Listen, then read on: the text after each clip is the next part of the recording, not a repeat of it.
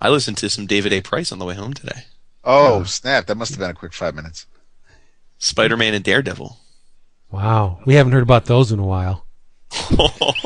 One of them might be my in your travels to, go, you know, Aw, tie David. in from You're not going to pull So a there you go. Eastman and double dip and say the same thing over again, are you? Uh, I don't know what the hell did I. No, that that was an old episode though. That was like two weeks ago. we are recording. Uh, it's the most recent one I had in my in my. Okay, yeah, yeah. We're it's uh, it was we this week was the regular skip week, but then next weekend, of course, I'll be away. The weekend after that, Steve's away. Yeah, So- you, you said you weren't feeling. uh, You you you weren't feeling the idea of crossing over all the books this quickly. Um, Oh yeah, yeah, yeah, yeah, yeah. I'm still not. Yeah. Okay. But you you know you're digging the Daredevil obviously, and, and you're digging where But aside- going. And Aside from you, who else is going to know that I already said that? Everybody. It's true, They it's hang true. on your words, dude. well, you, me and Raker and Tom Morris and Chris That's Campbell and true. Alan. And Al. And Alan. Al. Yeah, Alan. Yeah. you know if Vince loved you, he'd listen, but he's too, I know. he's You're too, right. Yeah. He is. He is a fickle, fickle bitch. Oi. nice try. Three and two and one. This car, this car trip tomorrow is going to be epic. It's going to Shut be. up, dude. It's going to be epic. Oh, now you made me sad. You started off this. Say hey. Sad. That's all That's all I- don't, don't worry, you won't upset me. That's all I. David said he's got gas too, which is going to make it even better. so sad now. You just Yeah. made me sad. Three, two, and one. You have an SD card, right? Uh, super deformed. Uh, no, for the recorder. No, actually, uh, the digital recorder that I have is a. Uh, remember that little one we used to use during bullpen? Yes, I. I that has an SD card in it. No, that's that's just straight off. That that's uh, a, a static hard drive. It, it it plugs into the MP3 port. But I mean the USB port. This is this one that I have has a uh, takes an SD card. Ah, dude, did you see the the solid state hard drives? Want big time. oh, No, it's yeah. sick. All right, let's do this. Come on. Let's do it. Three, You two, wanna- one. Shut up. Oh yeah. 11 o'clock comics episode 200 and aught.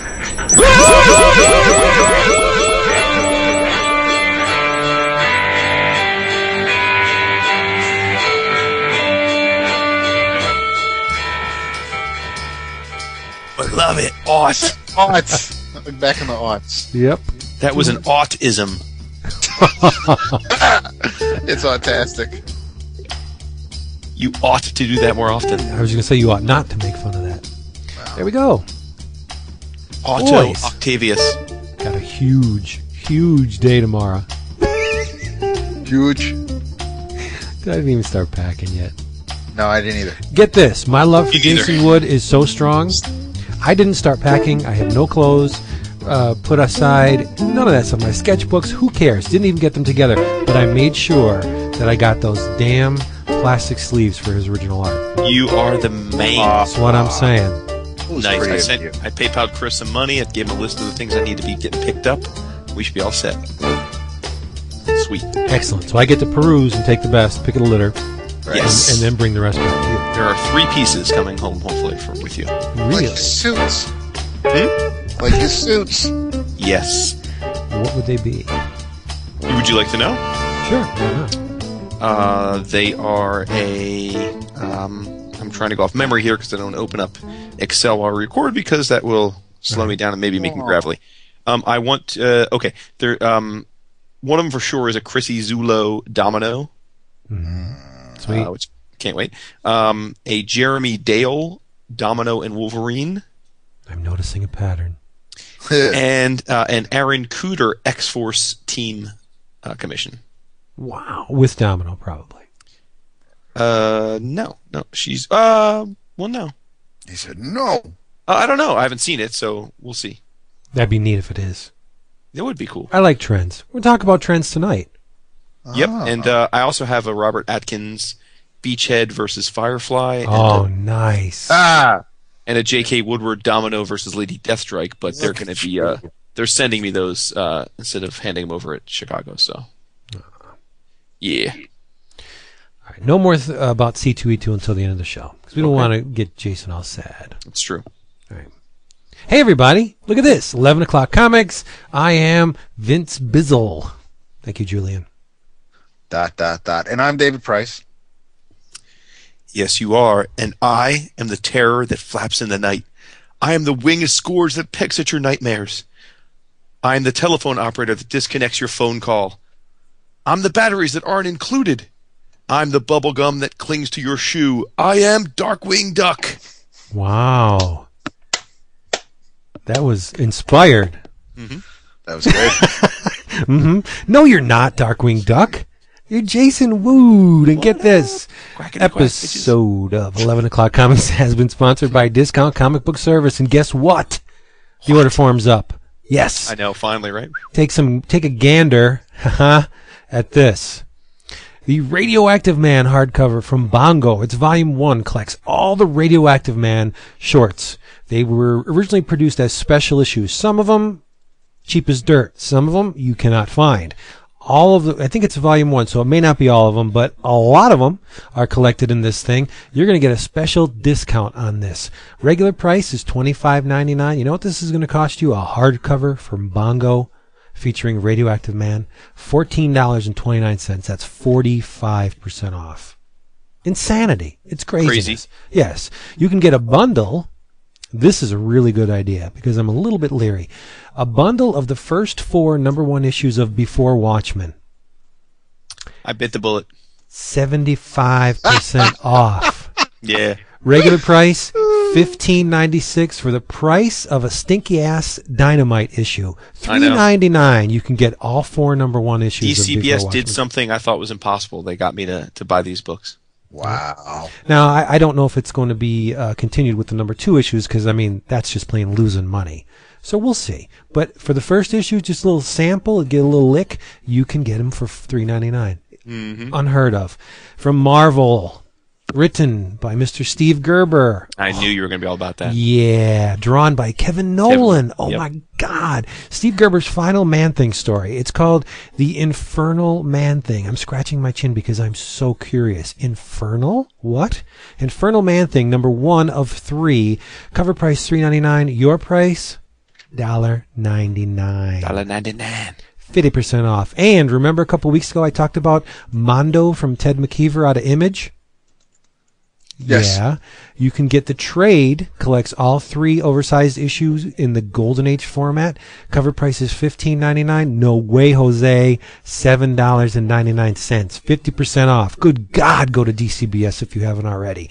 DCBService.com. If you're a first time customer, you get an extra eight percent off if you insert the short but wide code into the following slot. What's that code, David? EOC eight. I was going to say girthy, but I don't know if that's a word. Yeah, Gir- you. Is girthy a word? Girthy can be It a is word. now. That's a Joss Whedon word, girthy. If you stick that girthy code into the slot, which was EOC8, you'll get an extra 8% off your already hugely discounted order. Oh my God, they're the best. Discount comic book service, dcbservice.com. Boom. Boom. Booyah. How's that? Nice. Awesome, dude. Look at you. Um, oh, and uh, we have another sponsor, do we not? Sure. Oh, wow. You seem really excited. no, no, I'm just, it's your ball.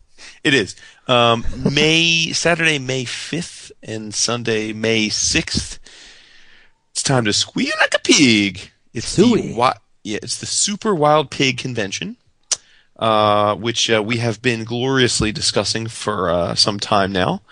And um, as I've said, this is a, a show put on by uh, our friend Chris Eberly, who was previously the proprietor of the Wild Pig Comic Store, um, not too far from my neck of the woods. And he he gave up his uh, storefront, but for the last two years has been doing uh, in the um, in the tradition of of you know more of a the smaller regional shows. He's been putting on uh, a show or two a year, and uh, the next one is coming up, and it's going to be the biggest one yet.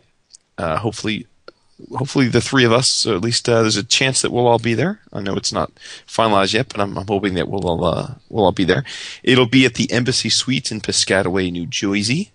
Um, and uh, it's uh, it's going to be pretty fantastic. There's going to be 40 artists there, um, which of course I could run down the names, but I always throw out the name Rudy Nebres, and that makes Vince squeal with glee.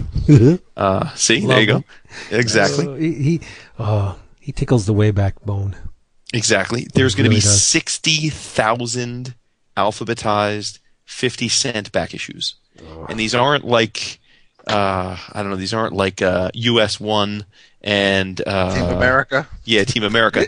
These are you know legitimately awesome comics, ranging from like Chris has you know almost like an Easter egg hunt. He he throws in um, valuable silver and even sometimes golden age comics into there. Um, And I hell, know hell you- of a valuable books, yeah. yeah, I know you you came this close to getting an Amazing Spider-Man 300 in really good condition, but somebody Yes, sniped you.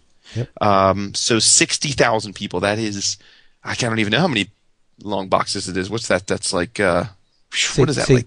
two and a quarter to two fifty per long box. Wow. Yeah. So that's, wow. So that's, uh, that's, wow. That's, uh, like 250 long boxes roughly. Yep, it's like a That's Chinese ins- wall of comics. Yeah. There's yeah, that's crazy. There's to be a couple thousand trades at 50% off. Um, three amazing raffles. And again, if you've ever been to one of these things or the uh, the Wild Pig store sales, his raffles are amazing. He has absolutes, Marvel Omniboo. Uh, this time he's going to have um, uh, artist edition. Uh, he's got statues. Uh, really amazing high end ticket items that he just gives away as uh, as as prizes. I think if you buy your ticket, you get a raffle ticket, um, and then you can buy more raffle tickets for I think a couple bucks a piece if you want them. Um, but either way, it's uh, it's pretty badass stuff. Um, you uh, can pre-order your tickets. Uh, it will be ten dollars if you pre-order for the weekend, uh, and you can do that at wildpigcomics.com. Uh, if you choose not to pre-order, first of all, shame on you because you should. But if for some reason you're not sure you can go, and at the last second you decide to pop on over, um, it will be ten dollars at the door for Saturday or Sunday, uh, and then fifteen dollars at the door for a weekend pass. So hook it up. There's um, hotel information if you're from out of town. Uh, there's going to be an after party on Saturday night, which will be uh, at an Irish pub owned by the father of one of the Wild Pig crew. Um, so sounds like a blast. I'm really looking forward to it. I already does. cleared it. Already cleared it with the uh, with the wife, so I'm definitely Nice. in for for Saturday, and hopefully we'll uh, at least partake in, in a couple beers at the after hour before I head home. So um, I should be there for most of the day. So uh, yeah, it's it's going to be a blast. So check it out, Wild Awesome. Pig Comics. Mhm. Yep. And what was the date again for people like me who don't really pay attention? Uh, Saturday, May 5th, which it's open, doors open at 10 a.m., go to 6 p.m. Uh, and then Sunday, May 6th, uh, again, 10 a.m., this time till 5 p.m. And, uh, um, if you pre-order your tickets, you, uh, can get in line, uh, at 9 a.m. And the reason that's important is that this also happens to be free comic book day. And Chris will have an innumerable amount of free comic book day merch. And if you pre-order, you will get first dibs. And I believe he's allowing uh, anyone while supplies last to take one copy of every comic, and he's going to have I think 25 to 30 different free comics. So theoretically, you could come away with 25 to 30 free books just for buying a ticket, which is pretty fantastic. So um, I'm gonna be up in there. Yeah. The Ar- Archaia one's worth the price of admission alone. Yeah. Yeah, and, and you know, and again, I don't want to. I, I would imagine Chris because he is, you know, these these books do, contrary to some people's belief, Free Comic Book Day is not free for the retailers. Right. Um, they they you know they basically get to buy these books at cost, but they still have to buy them. It's a promo- it's a promotional event, so I would. I'm not sure what the cost of these uh, hardcovers is, but you know, I, I wouldn't. You know, I wouldn't be mad if if any if wherever you are in the country or world listening to this, if you do go to your free comic book day at your store, don't get upset if they don't have a particular book because you just don't know. I mean, it's difficult for them to figure out which to order, you know, how many to order because again, they are paying for them. And um, so uh, I I sincerely hope people get their hands on this Archaia book. I know I um if you use our other sponsor, DCB Service, they uh, they allow you to uh, pre-order five of your choice. So I certainly I, I know I pre-ordered the uh, the Archaia book. So um, Yeah, I I forgot, know to, I forgot to do it. just send, just send them an email. It's not too late. Yeah. not- All right, we'll see. Not for you. No, no, no. Yep. But, uh, man, I'm going to be riddled with cons in the next four weeks. And you're going to MoCCA, right? That's what I'm saying. Yeah, uh, Because I think I'm going to see you there. Gary first Panter. Gary Yeah, my Panter's first going to be at MoCCA. Oh, And what? And is MoCCA this year? 25th. Uh, yeah, it's two weekends from now, right? Yeah. Well, it can't be the 25th because that's a Wednesday. 27th. Okay. 27th. Sure. Around there. Look it up. If you're interested in MoCCA, do a Google search. Yeah, you got to go. Sponsor. P. Craig Russell. Ooh, Gary Panter.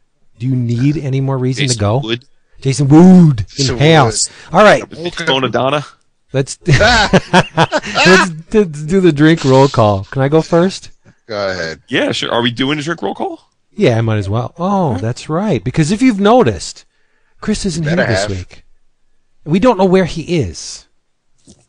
Where's He's- Where's Christo?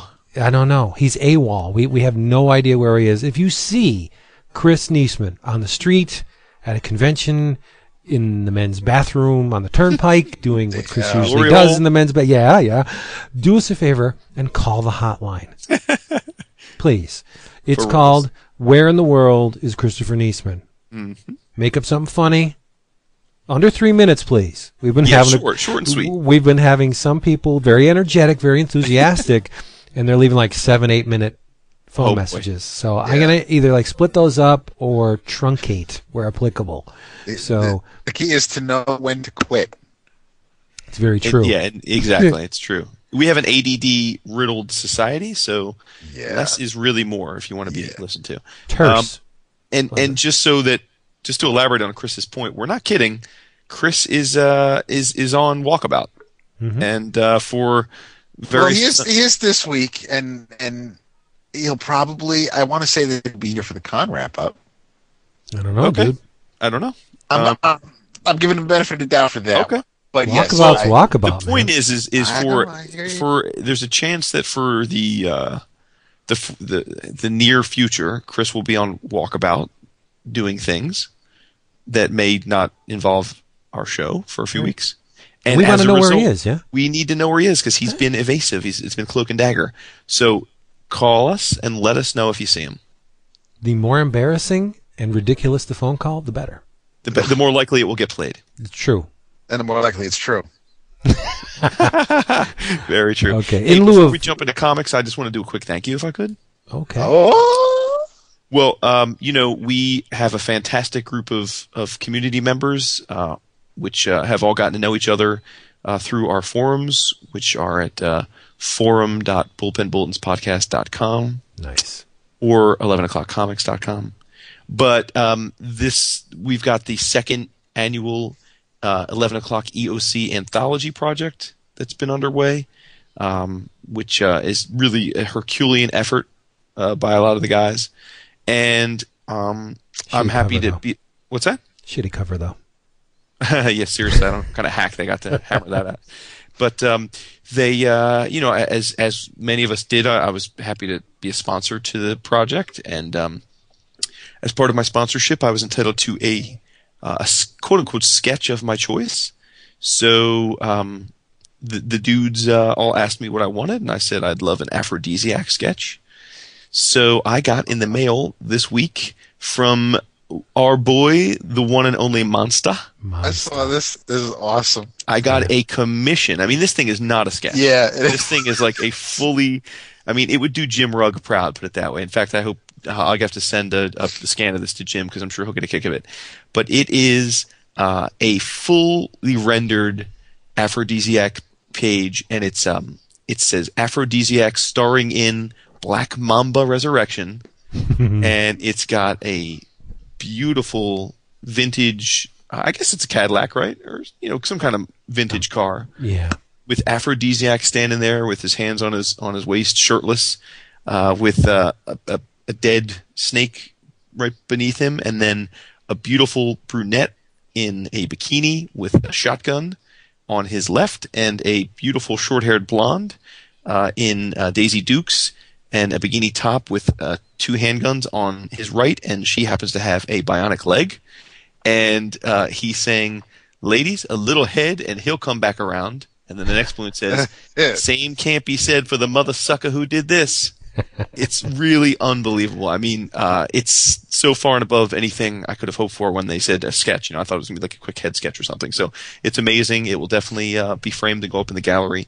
So thank you so much, Monster. It's awesome. You you uh, you continue to get better and better. I, when I first met you, you were kind enough to give me a um, a uh, Walking Dead uh, sketch, which was awesome, and uh, and this is even you know probably significantly uh, more tight and polished than that was, and that was only a year or two ago. So you're uh, you're killing it, dude, and thanks so much. I really appreciate it. And I'm if if uh, you do want to, you can uh, see months at, at the Boston Comic Con at the at the end of April, where he will have a table in Artist Alley, I believe. Nice. I'm gonna call him the Hammer. You know why? Why? Because he nailed that one. He nailed Oh, snap! Somebody's been reading their Urban Dictionary. Look it. at That's you. right. You're the Hammer. Oh yeah. All right. So who wants to go first? Let me see. We are exactly 20 minutes in. You want me to go first, just so I don't get all sh- all We're ahead shitty? the schedule. We're ahead of schedule. I love that. Yes, so politely. You want me to go first? Can I go first? Uh, uh, because this is not um, a visual medium, uh, at this point, you would see the screen kind of go all wavy. And what does that indicate? A flashback? Well, we don't have that luxury, so we have to wing it and, and get by with uh, sounds. So for my piece here, we got to go back in time a little bit. To, ni- ooh, to 1952. Fifty-two. wow. Not not that far back, but it's a very important year. Well, like Ex- 18, 19? Extremely important year. Sixty. Not years only ago. that was your birth. That was your birth year. that's funny. Uh, not only for comics, but for humor as well, because the the something something that came out in 1952 not only transformed comics forever, but uh, humor in America took an upswing in the in the wake of this man. And uh, I'm going to start off by uh, talking about copycatism. I don't know if that's a word, but I like it. Copycatism. It, it oh, has, it's always been rampant in the comic industry because whenever a uniquely themed or, or visually styled title manages to find a sizable audience, publishers will flock like vultures to, to pick at inspiration's bones. And they flood the newsstands back then and comic shops now with seemingly unending waves of Leica looks. And that's a Cerebus reference, if you didn't get it. In, uh, so in the 90s, right, we had the If bad girl. tell them what it is, dude. Well, you wouldn't get it because you didn't read Cerebus. I was doing it for your Yes, I edification. did. You read all of Cerebus? No. Ah. In the 90s, we had the bad girl craze. Remember? Uh, the pro. Remember, you still talk about the books reverently, I know, or at least they're over. at least they're survivors, the surviving entities that were once those bad girls. the girls. cream, the cream of the bad girl craze. That floated to the Vampirella, top. That's right. Tarot. Um, what's up, little man? Why are you in my room? Oh, snap. Get the get the Oh, hell little out. Vinny. What up, Vinny? I don't know. See, he's talking. He's talking about women, and he's talking about the little man. So it can be taken in quite No. ways. I, I would say medium man. Uh, the, the, in the proliferation of the mini and maxi series occurred in the 80s. In the late 60s and 70s, you had horror themed comic magazines.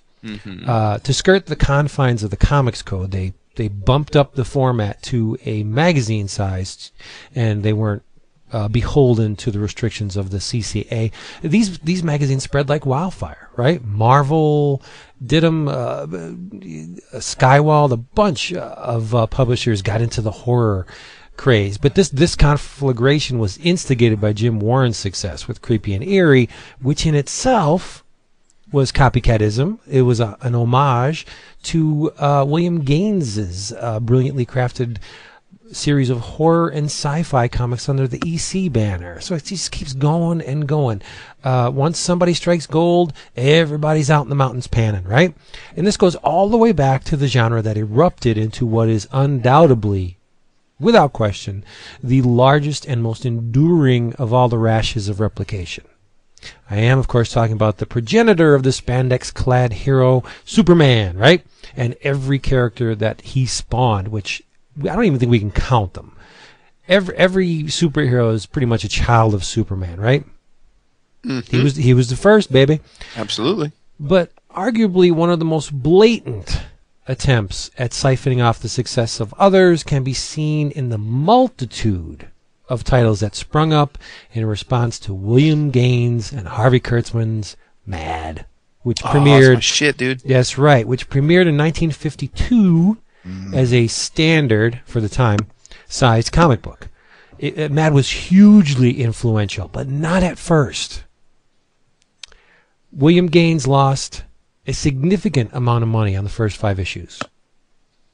The the people didn't know what to make of it. New, uh, news agents didn't know where to shelve it. What was this thing, right?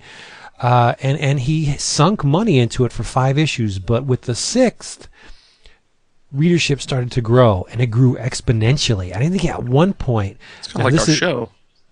I know it's just not as not as funny.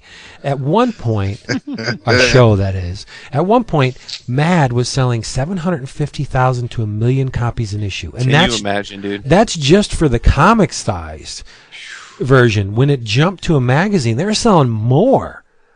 Eh, unbelievable. Um, so, true to form, the imitators soon sprang up like maggots. If Mad was a sleek and stylish ocean liner, I, I, I enjoyed writing this part. The many copycats ranged from seaworthy though uninspired ships to downright leaky dinghies. Humbug. Yes, but no, that was Kurtzman, so you can't say that's an. Well, Uh, many examples of which can be seen in the pages of the book I read for this week. It's from Fantagraphics, and it's yeah. called "The Sincerest Form of Parody." yes. It's awesome. Um, I, I was I was wanting to see this book. Yeah, it's uh, twenty-four dollars and ninety-nine cents, one hundred and ninety-two full color pages. It is edited by the by John Benson, and there's a foreword by Jay Lynch, a really informative forward by Jay Lynch. He he takes the um, the angle of what Mad meant to him as a kid, how it transformed him, and um, I, I really appreciated one of the the uh, the hooks he sunk into this, where he said, you know, Harvey Kurtzman's humor was more often than not extremely deep, very far over the heads of children, and he was reading. Remember the mad parody of Archie? Way back when Yes, yes, yes, yes. and uh, it was entitled Starchie. Uh, and Veronica, her character is named Salonica, right? and and he just, yeah, that's cool, you know, uh, took it at face value, and he didn't understand what it meant when he was a child, and I I didn't understand it either until Mr. Lynch told me. So uh, apparently, uh, when he was in school a decade later, listening to a lecture, Salonika, the name popped up, and it, it was the Greek city to which the Sephardic Jews fled to avoid the Spanish Inquisition.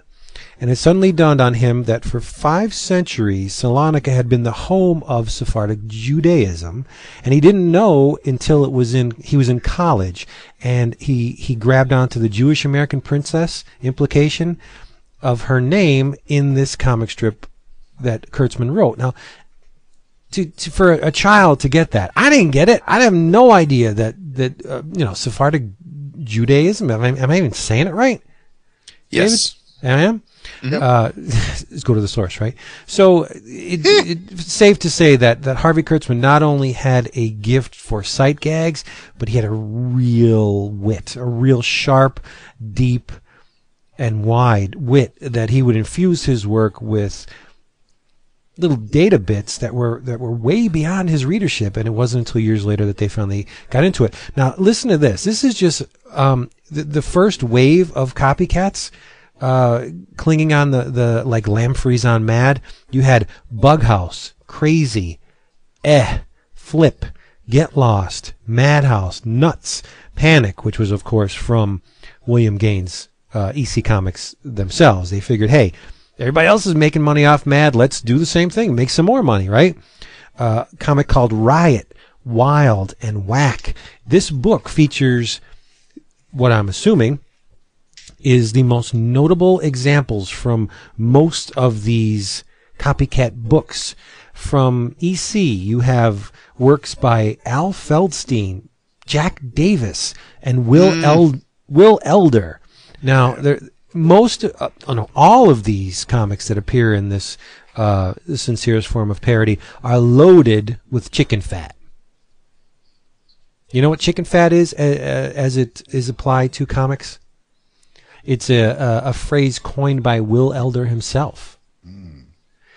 And what he meant by that is the little extra narrative bric-a-brac that litters the panels of a work of sequential art, which is you know most prevalent in, hu- in humor comics. That's chicken fat. Now, when you, when you have and, and Harvey Kurtzman's stuff is loaded with that. But Will Elder, I think, pushes the meter into the red line. You'll have a character, you know, in, in some kind of setting, maybe wearing an apron, and the apron will say something, or there'll be a box in the background. The box will have a a funny logo on it, or a you know a sly in joke. Um, if there's there's one comic strip in here that Elder did with a, a lion in it and on, on the, a tiger and on the side of the tiger's body it says dry cleaned by the Tiger Rag Rug Company. I mean that has no bearing on the story whatsoever. That is chicken fat. It's just something to uh, another thing to titillate the reader, you know, maybe get a couple chuckles out of them. And th- this stuff is loaded with it. Every strip in this book is just brimming with chicken fat. If you read this book, you will never get a cold for at least 10 So, years because there's a lot of chicken cute. fat in it. That's Oh, cute. look at you. like Ha ha ha. So, so, so chicken fat isn't necessarily a derogatory or negative term. No, it's a good term. Okay. It mean it means um, dense Because in as, terms as you're of content. explaining it, as, as as you're explaining how it's it's extra within the page that you know doesn't add anything, it, it reminded me of the soldiers from King City and and what was I- written on their chainsaws and things like that. I was just going to say that King I'm City just- and Orc Stain are high in the chicken fat content. Aha. That's right. Um, so we don't skim this kind of chicken fat in this book. We leave it in there. From uh, St. John, who published uh, Norman Maurer in here, Carl Hubbard, William Overgard. Charlton has a, a nice um, selection of books from Eh and uh, others. Dick Ayers does some work, and there's three pieces two by Jack Kirby himself, one mm-hmm. by Jack and Joe Simon. How could you not buy this book? It's hard not to. Joe I think in about to order here. Bill Everett, Dan DeCarlo. One of the funniest stories is the return of Captain Marvel, and it's a takeoff on, on Captain Marvel, Shazam. It's really neat because when this story was published, Captain Marvel hadn't been in circulation for years, going back to that DC and Fawcett lawsuit. So, and e- even in the in the, um, I mean, they would ta- they were shameless in their appropriation of the mad style. The Captain Marvel um, strip starts off with nostalgia nook of nauseation. You know how Harvey used to say, um, yeah, "Your mother's laundry department," and then start this little caption of you know what the story was going to be. He would make little departments for each, like as if there was physical departments within the Mad bullpen that that was in charge of this stuff. Um, out of the flocks of the great superheroes of yesteryear who once hammed er jammed the skies, and boy, were there some collisions. There is one perhaps you remember vividly who has since passed forever into limbo. But what with the return of whoses and the comeback of what's why not dig up that blazing chump? Uh, champion of the law, the great, the one and only, thank heaven, Captain Marble. And you know who this story was by? Who dat? Ross Andru and Mike Esposito. Stop. I'm not Wow. kidding. Not That's kidding. awesome. There's one, two, three, four examples of Ross Andru and Mike They- Es- they- Esposito team ups in here. They were a pretty good team on Wonder Woman. Yeah, they did what they could with the book very, very well. Uh, you have Hy Fleishman's in here, the Iger Studio, so it looks like uh, Eisner stuff.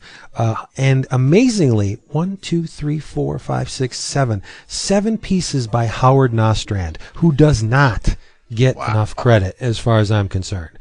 Um, there's a story in here called V for va- for vampire, but it's with a W, so it's V for vampire. Vampire. about yeah. Vampire. about a girl going through vampire school. Man, Howard Nostrand can draw a woman. I mean, we we like to talk about um, Wally Wood and, and others of his ilk that were noted f- uh, for their depiction of the female form. Howard Nostrand was no damn slouch. I mean, for a kid looking at this book, there's n- she has a dress on, but there is absolutely nothing to the imagination. Mm-hmm. She ain't wearing a bra underneath the dress. That's all I'm gonna say. Oh, yeah. It is sexy as hell. But and and so I'm reading this fantastic book and I'm thinking as I'm going through I'm seeing examples of all of the things that sequential art does really well. And in terms of the humor genre, I think it's safe to say that it really is more comics than comics. Like we we we see exaggeration in superhero comics, right? We we see um, excellent examples of of this using the medium to its fullest in scattered bursts, right? But I think humor comics are they encapsulate everything that's wonderful about the art form. All the thing that it's capable of doing, you'll find in a humor strip, which is nuts. Like, uh, and this brings me to Mort Walker, who who wrote a book Uh, wrote a book called The Lexicon of Comicana.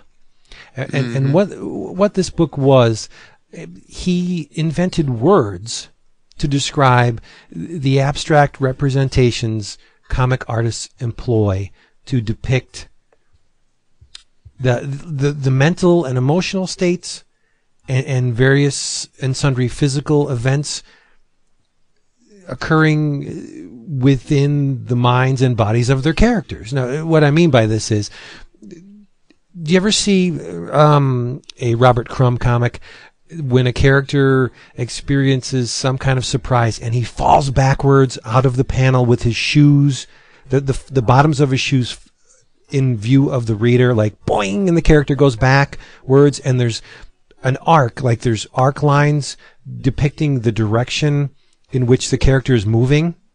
There's a name for those. And According to Mort Walker, they're called swalloops Really?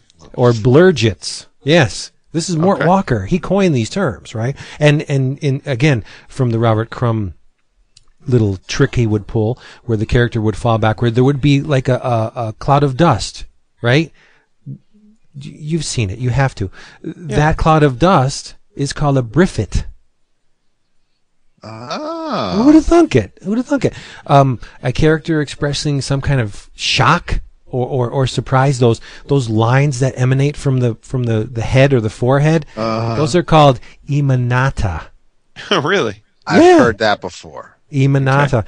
Uh, Rick Veitch's Doctor Blasphemy in in Brat Pack. Uh, do, you, do you know the whenever a character swears within a Uh-huh. comic and you see the, the, the ampersand and the exclamation point and the, the you know the crosshatch, that's called a grawlix. I like. Edification, my friends. Yes. My favorite is the uh, water droplets that emit from characters' heads when, when they're like sweating or Found mostly they're- in manga. Yes. they're- yeah, they're exasperated or, or you know, Sure. just plain stressed out. Those are called plewds. Oh, Say it, plewds. Please. what up, Plewds? But Yeah. it's, and you see all of those in in this this book, and it, and it's very endemic to the humor genre. I mean, humor takes everything that comics can do really well that no other art form can do. Movies can't do a a, a plewd, right? They'll just show the sweat, and that's cool. But it, I mean, when, when you exaggerate and, and you abstract a concept, it's always more impactful, in my opinion, right? Because you're, you're distilling it down to the thing that says that encapsulates that, that concept in as few strokes as possible, right? Mm-hmm. There you go, and and it's and it's all in humor comics. Uh, Now- phys- go ahead. I was just so you, you're you're mentioning Mort Walker, the author, as far as this book is concerned. But Mhm. Do you not want to just maybe mention a couple other things he might have worked on that people might know him from? I don't know. I, I've never seen the guy's work before. Bullshit. don't even, dude. Why don't be- you tell them, be Mr. a very Enthusiast? painful car ride, Mr. Enthusiastic, why don't you tell them? Mort Walker. Because when I hear Mort Walker, the first thing I think of is Beetle Bailey. And then of course Hi and Lois, but it's oh, it's Oh, like Lois so was I'm, hot. I'm waiting. I'm waiting, dude. Lois is hot. and I'm waiting for for like it to come around to the comic strips that, that I would read on a regular. I didn't, and and the dude's 88 years old now, but I it, I'm waiting, and and I'm just I'm loving everything you're saying about this book, and and the fact that we haven't even touched on his bread and butter is just I I love finding out other things that people's work I enjoy what else they did. So thank you for that. Yeah. You know, I got to be honest. Jack's work, it's good in this, and and and Jack had a had a knack for comedy, as w- evidenced by uh, uh, not Brand Echh, right? but there are strips that outshine his. I will say it. Uh-huh. Yeah. Blasphemy. I don't know this- because he kind of said that about about Sunday Funnies too. It's like I don't know, the dude ain't the dude, dude ain't carrying his weight anymore. Oh, sure he is. Like Jack has a, a strip in here called Expressions, and and it's a it's a single page strip with a Red Skelton like character, ah. just just making faces. He's he's uh, reacting to an an out of scene narrator. Uh, like, uh, what do you think of our big bustling cities? And the guy's kind of dejected and he's looking down, looking down. He's like, what do you think of girls? And the guy's like, ah, he perks up and he's got, you know, two snaggle teeth there. What do you think of boys? And he gives him the hairy eyeball. It's cute and it's, it's Jack. So it's drawn really well, but ultimately there are many better strips in here than this one. But it doesn't mean to say that it's poop. It's just, it just doesn't smell as nice as the rest of the strips, right? All right. In terms of humor, if you put Jack next to Will Elder, mm, I gotta hand it to Will Elder. I You know. yeah, it's uh, I don't think Will Elder could have successfully illustrated the post-apocalyptic adventures of the last boy on Earth, right? So everybody has their strengths, and Jack was a strong, strong uh, stylist, but Will Elder, man, that guy's in a class all his own. The chicken fat be flowing sweet in his stuff. but uh, yeah, and uh, exaggeration. We see that a lot in, in superhero comics. Naturally, the physical proportions of the heroes, right? Sure. Um, in horror comics, shadows and, and, and, and settings are exaggerated. Long, dark shadows to to set the mood, and, and, and the creatures that populate the horror genre are, of course, exaggerations and abstractions. But in in the in the humor genre, if you're gonna sell a bit of physical humor, you got to exaggerate the shit out of it, right? You you got to make that point, bring it home to the reader. I if somebody falls and and they depict it as a person would fall in real life, it's not Yeah. nearly as funny. Right. Well, that's why they- guys like uh, I mean that's why guys like Don Martin and uh, Right. I mean, it, Ex- you know, that's the you, you got the sound effect, you got the exaggerated anatomy, you got I mean that it sells it. Yeah, it makes it funnier. Yeah, which is brings me back to my point that humor comics do a lot of things, a lot of genres in comics do all in one. yes. That's why you should really. I mean, we, we, yes, we talk about uh, uh, our fair share of horror and sci-fi and superhero here, but we don't really go into the humor a lot, and it's just True. because you know a lot of us aren't really tapped into it at, at Can't certain times. justice. Like, I don't know about that. It's just that uh, I don't think it's Chris's taste. Well, it's it's hard to it. It's like it's like oh you had to be there or you know why aren't you laughing it's funny and and it kind Right. of loses little things when when you're You trying do. to explain what you see on the page Ex- exactly. I could talk So- about Will Elder's magnificent drawing, but unless you see it, you're not going to get the the real potency of his work.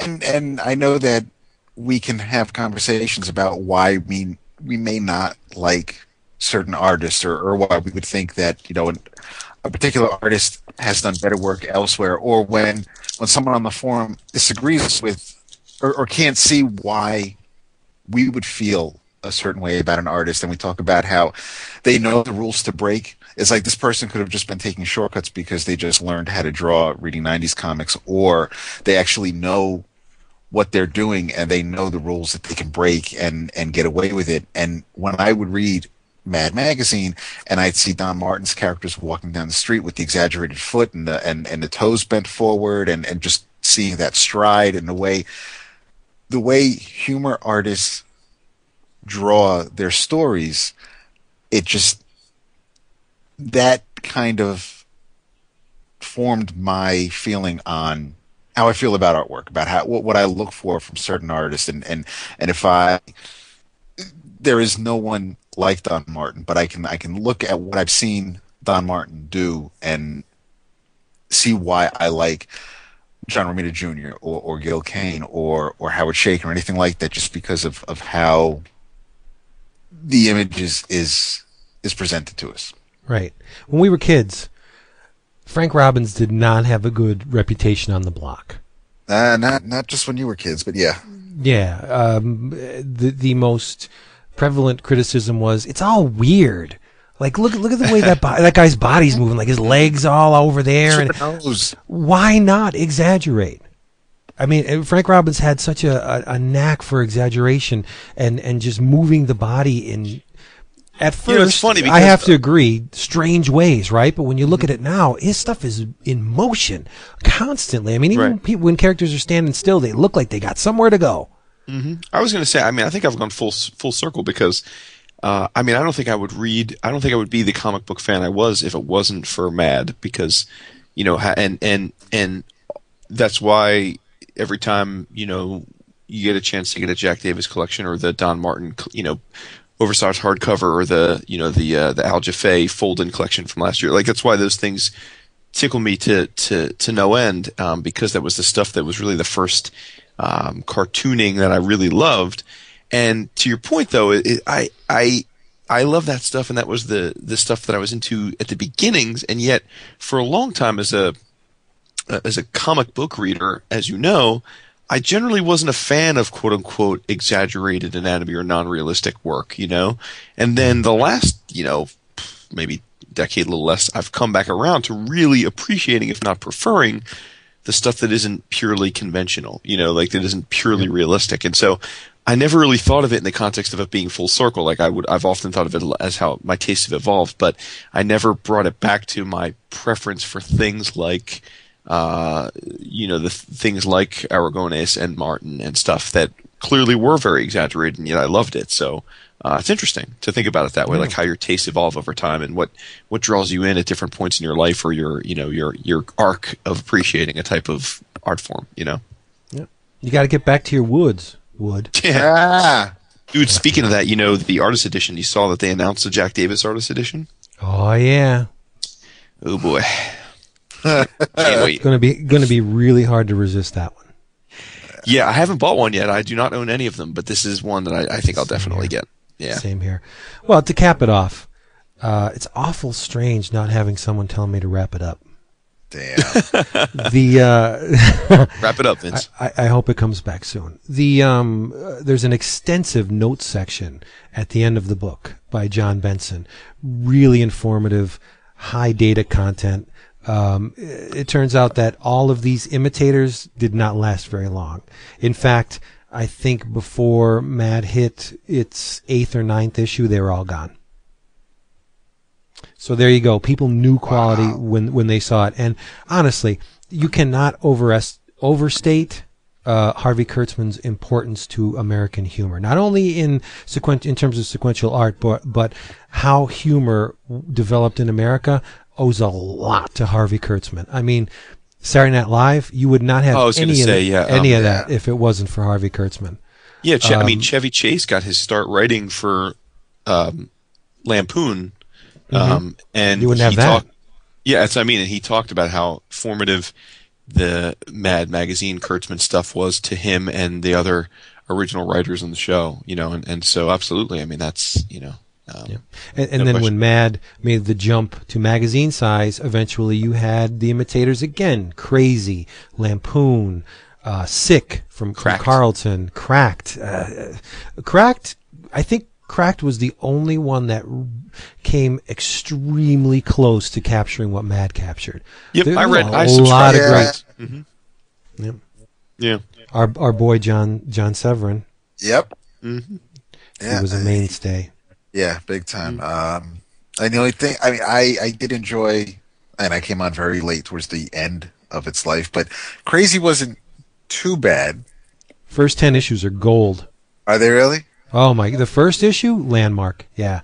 I, I Um, remember the last issue vividly. I mean, uh, Obnoxio wasn't really the world's greatest mascot when you compare it to like Alfred E. Neuman or, or Sylvester, but it it was it was the only one. I guess I also had a I was partial to it because it was published by Marvel, so there was Mhm. there was that connection there. But it, yeah, no, it, it was in it wasn't in the same league to me as as Mad or even Crazy. Right.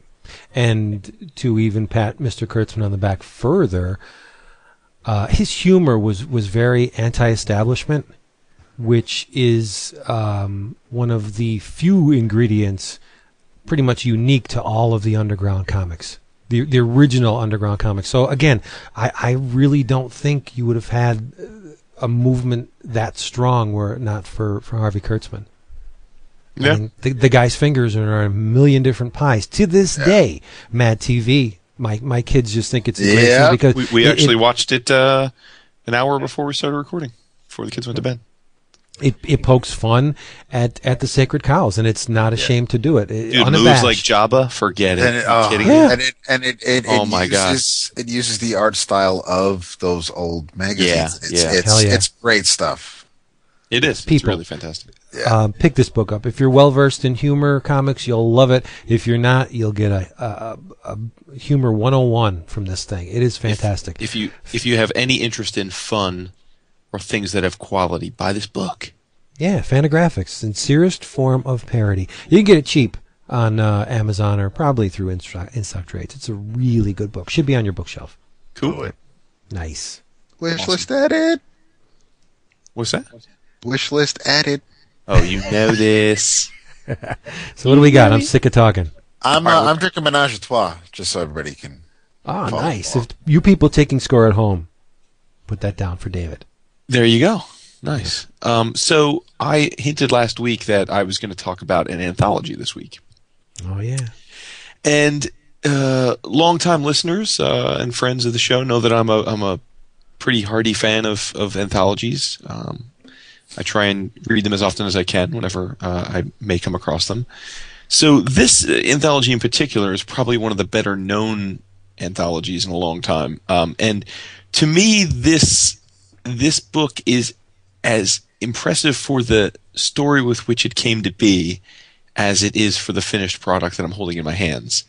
Um, and I am talking about um, Womanthology.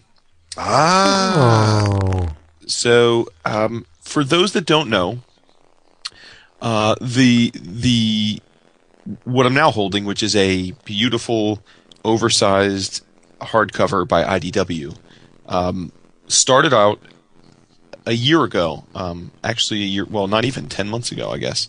Um, Renae DeLiz, who's a, a creator, um, sent a tweet out uh, to her Twitter peeps, her her, her tweeple, um, and it just said, "Female creators, would you be interested in being a part of an anthology made by all females, possibly published with profits for a cause?" That's it. And she sent that out with no real plan, just had an idea in her head. Hey, maybe we could get something going if there's enough interest. Let's see what we can do. Um, and before you know it, before you knew it, um, they had set up a website and a Kickstarter program. And uh, you know we've talked about Kickstarter quite a bit. And within the month that they had set their goal of twenty five thousand dollars, they had raised uh, almost one hundred and ten thousand dollars. nice. nice. Uh, you're, all, you're all crackly, by the way. You're all crackly. Um, but it, now, the, since that, that time in the last year, Kickstarter's had tremendous growth, and so there have been some really astounding uh, monetary values in the projects. But at this particular time, this was one of the, if not the largest, comics-related funding I think that they had had, um, and uh, it it ended up being um, an all women's anthology with more than 150 female contributors, uh, which you know I'm hugely into. I, I mean, I, both professionally and, and obviously from what we do, fascinated by the evolution of social media. Um, you know, I'm very active on Twitter, obviously, um, not so much on Facebook, but but I certainly appreciate Facebook for what it is. Um, and so to think that literally 10 months ago, this idea was nothing but a simple idea that popped in her head while she was on Twitter. And, and fast forward to now, and it's this amazingly, uh, voluminous, well put together hardcover collection. Um, impressive, right? I mean, that's, it's like shockingly impressive that this, that, that you could go from idea to, formative, complete work, especially when in, you're talking about a collaborative effort of hundreds of people, is astonishing. I, I really, I mean, I, I can't get past the fact that they did all this, and literally a year ago, this was not in existence in any form. Um, so, like all anthologies, you you get a vastly different melange of, of ideas, right? I mean, there's there's the artwork ranges from unbelievably polished, you know, and, and, and avant garde to very realistic to frankly quite you know raw and and and almost amateur right? I mean you you, you and that is not atypical of of any larger um, anthology uh, project right? I mean you're going to get your mileage may vary. You're going to get different different styles different motifs different themes different lengths um, and and the same thing with the writing. I mean some of the stories are very nuanced very emotional. Uh, others are just pure humor. Others are scary.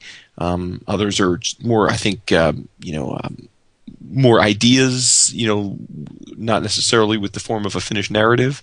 Um, and again, none of this is different from what you'd see in, in any larger anthology. With the, the the underlying theme here, though, is is that it's created by women. And what I really love about the the finished work is is um, is is that it's so much more than a collection of short stories. I mean, that is at its heart what it is. But what I think is impressive about the work is that throughout the entire uh, collection, at the the bottom of each page, you get um, little biopics and little blurbs about the creators involved. You know where they're from, fun facts about them. Um, you know little little tidbits, and then the other thing is every couple pages you get pro tips. Um, whether it be uh, like there's a pro tip here on page 81 uh, about coloring, and it just says color choice is super important. I find that choosing a few colors and then staying within that family of closely related colors helps keep things harmonious. If I choose a certain type of red, I'll choose a similar light red, but add more gray to slightly offset it so that it's not exactly the same color, just lighter. Nice. Neutrals are great for making a few bright colors pop. Contrast is important too, so that your colors don't look muddy. A good trick is to look at it in Photoshop and make it grayscale to see how it all reads together, you know? Like, so very specific, but very useful, presumably, if you want to learn how to color, uh, uh, t- tips. And there's, there's And all sorts of who that. is There's, that from? Are- Sorry. Oh, is that, geez, is that just- from the I just turned the creator of that particular? Uh, hold on, you, you figured you'd ask me that first on the page. Um, I can't find the page now. I just I flipped open randomly to a page. Okay. Hold on, let me see if I. Oh, here you go. It's uh, it's by Callie Font. I'm probably saying her name wrong, but Fontecchio, Fontecchio. Hmm. Um, and no, she is not on this page. This is not um, a page that Oh, she okay. used. Um, in fact, the the it's under it's at the bottom of one of my favorite pieces in the book, which is um, uh, was illustrated by Camilla D'Erico, who I don't know if you guys have seen her work, but she's I mean it's it's very um, Japanese anime esque, you know, sort of Miyazaki inspired stuff, but it's beautiful stuff. Um, and, and and the the creators here range from the well known like Camilla or Fiona Staples or Gail Simone, um, all the way to uh, there's uh, to, to people that you know, frankly, are, are amateurs that have really, I think, this is their first published work, both writing and, and art chores. You know, that it runs the gamut. Um, and every bit of this book was done by females. The coloring, the lettering, the editing, um, and the way the book is divided up. Uh, it's it's again, it's it's it's this is the work itself. I think is even more impressive than than any individual pieces.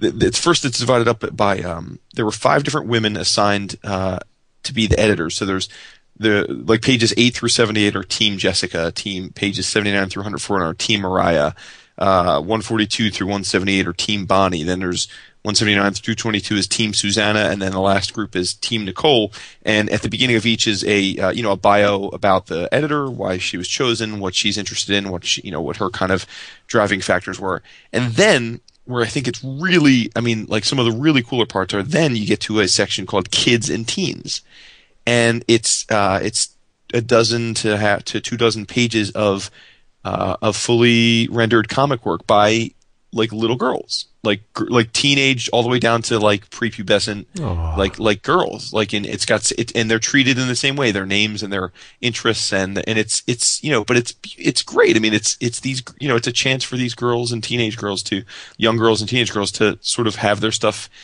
alongside presumably some of their idols, you know. Um, and then there's a how-to section with interviews by everyone from like Coleen Doran to Gail Simone, and um, and it's got you know very very technical uh, how-tos about um, coloring and editing and uh, you know layouts and uh, rendering and like um, Ming Doyle does a thing, how to draw in ink, you know, and she shows her process. She shows, you know, rough, uh, you know, like, you know, rough blue penciled, you know, uh, stuff. And then she shows her inking process until the finished work. There's Barbara Kesel does a whole thing on how to write comics and she does Nice. breakdowns and shows panels and she shows how to, how to format it and what you need, what kind of things need to be in the, the, the, the, uh, the written scripts to help your artists realize what your, your vision for the book. Um, so it's just it's it just it dives so deeply into process and there's a um, how to ink by barbara Kaalberg and um, Nei Ruffino who's by the way a fetching young lass i might say.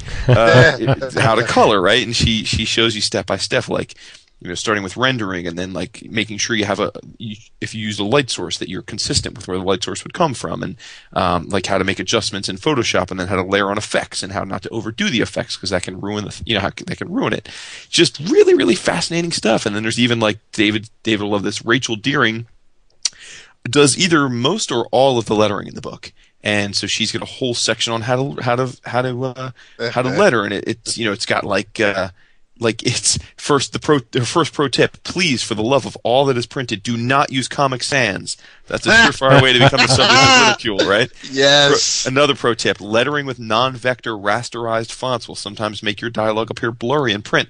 So, like, these are very technical, like, helpful Yeah. tips. Like, these aren't just like, oh, you know, these aren't generic, right? Fiona Staples does how to draw monsters, and she shows the, how she created a monster by basically drawing true to form a bear, a turtle, a parrot, and a and um and then how how she combines all of those into what ultimately looks like a dragon creature, like how she uses the anatomy of those to, to render a dragon creature. Sounds Um, awesome. Yeah, it's does. great, man. It's like you know, there's there's how to color digitally, there's how to use markers, there's um, you know how to draw hands. Like it's just basically whatever a creator wanted to, whatever part of the process she wanted to contribute, it was allowed to. And I think, and, I'm just speculating here, but I think because the Kickstarter campaign was so successful and they raised so much money, they were really able to open this up to include just about anyone. They really didn't have to you know, pick and choose, which can be a very difficult part of curating an anthology, right? Yeah. So um, it's just again the the if you're this book speaks to so many different things. If you're into supporting fledgling artists, if you're into supporting women in comics, which is obviously what the heart of this is about, right? I mean that there's not enough women in working in paid comics that that sh- they should you know that we they, there should be more opportunities. But if you're into process, if you you know again as someone who's read comics for a long time, but but in in a much it's been a much more recent thing that I've gotten into the process. I mean, this is like a gold mine, you know. I mean, and then the interviews are just great. I mean, June uh, June Brigman and Devin Grayson and Nicola Scott and Wheezy, our girl Wheezy and Robin Furth, and just you know, it's just interviews about like how they came to be in comics and what they love most about it and what they're doing now and what they think the challenges and hurdles are still for the for women in the business and what you have to do to overcome them. I mean, it's just um, it's just a fantastic work. And you know, IDW has done an unbelievable job with really creative uh, collected editions. And again, this is this is no small part. Um, this is this is certainly right up there with it. Um, and, and I would say that that with anything, you know, this is uh, you have to know going into an anthology, regardless of what it is, whether it's the EOC anthology or Dark Horse Presents or this or any of the other myriad ones that we've talked about over the years. You know, your mileage is going to vary. Not every story is going to curl every person's toes. That's the very nature of the beast, right? And so, especially when you have one as expansive as this, you know, I can't tell you that every story in particular, you know, made me say wow, but the the thing I've always loved about anthologies, and even more so with this one because it is so expansive and so comprehensive, is the the the, the sum total. Right? It's this is the cool thing about comics anthologies is that it really is one of those things that make the cliche true of the of the of the sum being greater than the constituent parts. You know, and that's really what I think this epitomizes that. So, mad props to Renae DeLiz, mad props to her editors, mad props to all the women involved in this. Huge kudos to the 2,000 plus people on Kickstarter that got this thing going. Huge props to IDW and and to wrap this all up, the it was just recently announced, I think in Emerald City, if not right before, that they're going to do a regular Kickstarter. I mean, I'm sorry, a regular uh, Womanthology anthology comic uh, Yes. through IDW. Um, I'm not sure if it's monthly, bi-monthly, quarterly. I know those details are out there. I should have looked it up, but I just I'm just just popped into my head. But but um, but certainly that's fantastic, right? I mean, because it's Yeah. again, it's a platform. I love anthologies. It's a platform for uh, women to get their ideas out there. So, huge props to everybody involved in this. And it's um, it's fifty dollars uh, through IDW. I'm sure you can get a pretty decent discount through InStockTrades or Amazon or that sort of thing while it's in stock. I don't know if this was a limited print run or not. I think it was. So this could be one of those things where you, if you are interested, and I, I would recommend it, you want to probably grab it sooner rather than later. Um, maybe you know, maybe it's C2 Sado Sados. If you're there, I'm sure IDW will have a booth. They might have it there. But uh, yeah, just just huge, huge props. And again, um, it's it's the little things that I the, the process and the insights that I thought were the the the, the little things that were the little the cherry on top of the of the ice cream, which was the uh, you know the actual Nice. uh, works. So I have a couple questions. Mhm. Uh, first, is it a mature reader's title or is it all ages? you know, uh, I don't think they necessarily shy from adult themes, but I don't recall there being any overtly adult material. Okay. Um, I mean, there's a lot of works in there, but but I don't. There's certainly some like there are pinups and that sort of thing. Um, there may be some certainly implied relationship romantic stuff, but I don't remember there being anything overtly sexual right. uh, or overtly violent. So I would say all ages. And again, because they have the whole section devoted towards the young girls and teens. yeah, I mean, was that was my yeah, point. I was yeah, yeah. how would you show? Hey, hey, your Mhm. work is in here, and then God, you know they flip to a page with like you know penetration. Yeah. So so cool. That that's Yeah. good. And and uh, second is Lisa Hanawalt in there? Again, you're, you put, uh, let me see if there's a list of the because there's. I mean, there literally was I think 150 plus females involved, women Wow. involved. So let me see. Uh, let me. I don't know if there's a bibliography of all the women involved. Let me just look here in the back if it is. Uh, She's my girl. I love Lisa Hanawalt. here you go. Um, Girl. She's my girl. I'm just looking here. Well, that's cool. yeah, I I, don't. I mean, I, I honestly, off- I you caught me off guard. I don't. I don't see a list here of all the. Well, all that women. doesn't happen often, does it? Really? Honestly, God. pff, There's a it. there's a list here of all the Kickstarter contributors, which is cool. oh uh, neat. but uh, I, I don't. I mean, I could be just missing it, but I do not see a list alphabetically of all the women creators that were involved. Let me see if I'm Cool. just. Speaking of Kickstarter, uh, Ted May's injury number four is now a reality. They reached the goal on that, which is awesome. Yay. Yeah. Injury number four is coming out. Wow, do you hear those dogs freaking out? Yeah. Wow. Yeah, we got another one. A Yorkie. We got a, we got a I know, that's Yorkie. fascinating. Yeah, so I love They're you guys to death, but your your your love affair with mini dogs baffles me a little. I love the compact Dude, I know. I know, man. I can't wait to get a dog that doesn't run on batteries. What's this, bit. team Seriously, dude, dude, uh, Eleven o'clock team up. bam. So what else we got? Dappy hasn't talked much. I yeah, I gotta see. I um, as far as notes and and quotes go for this week, I don't have much. I Mailed I, it in. in the- Nice. I kind of did. Yeah, you know, I figured what the hell. I figured if, if one of us isn't going to be here, why should anybody else try? So the uh, All the the Where uh, is he, by the way? he's on a walkabout. Um, actually, I believe tonight he's uh he's hanging out with uh, our boy from down under, not He Dan. is. Roland not, uh, Pierce. Yes, not uh, not Andrew Shaw. I want to, you know, at least mention the five or six people we have from Australia that listen. Um, but uh, and and not Rebecca. So he is hanging out with Roland Pierce tonight at the Cubs game. Um, but I uh, I've been reading a couple of things here and there. I have. I do want to give my boy Jason some uh, some ups because uh, a couple Yeah. weeks ago and I read the first couple of issues, but I didn't stick with it because I just figured I'd catch up with it later on. So uh, it was one of the things that got called years ago.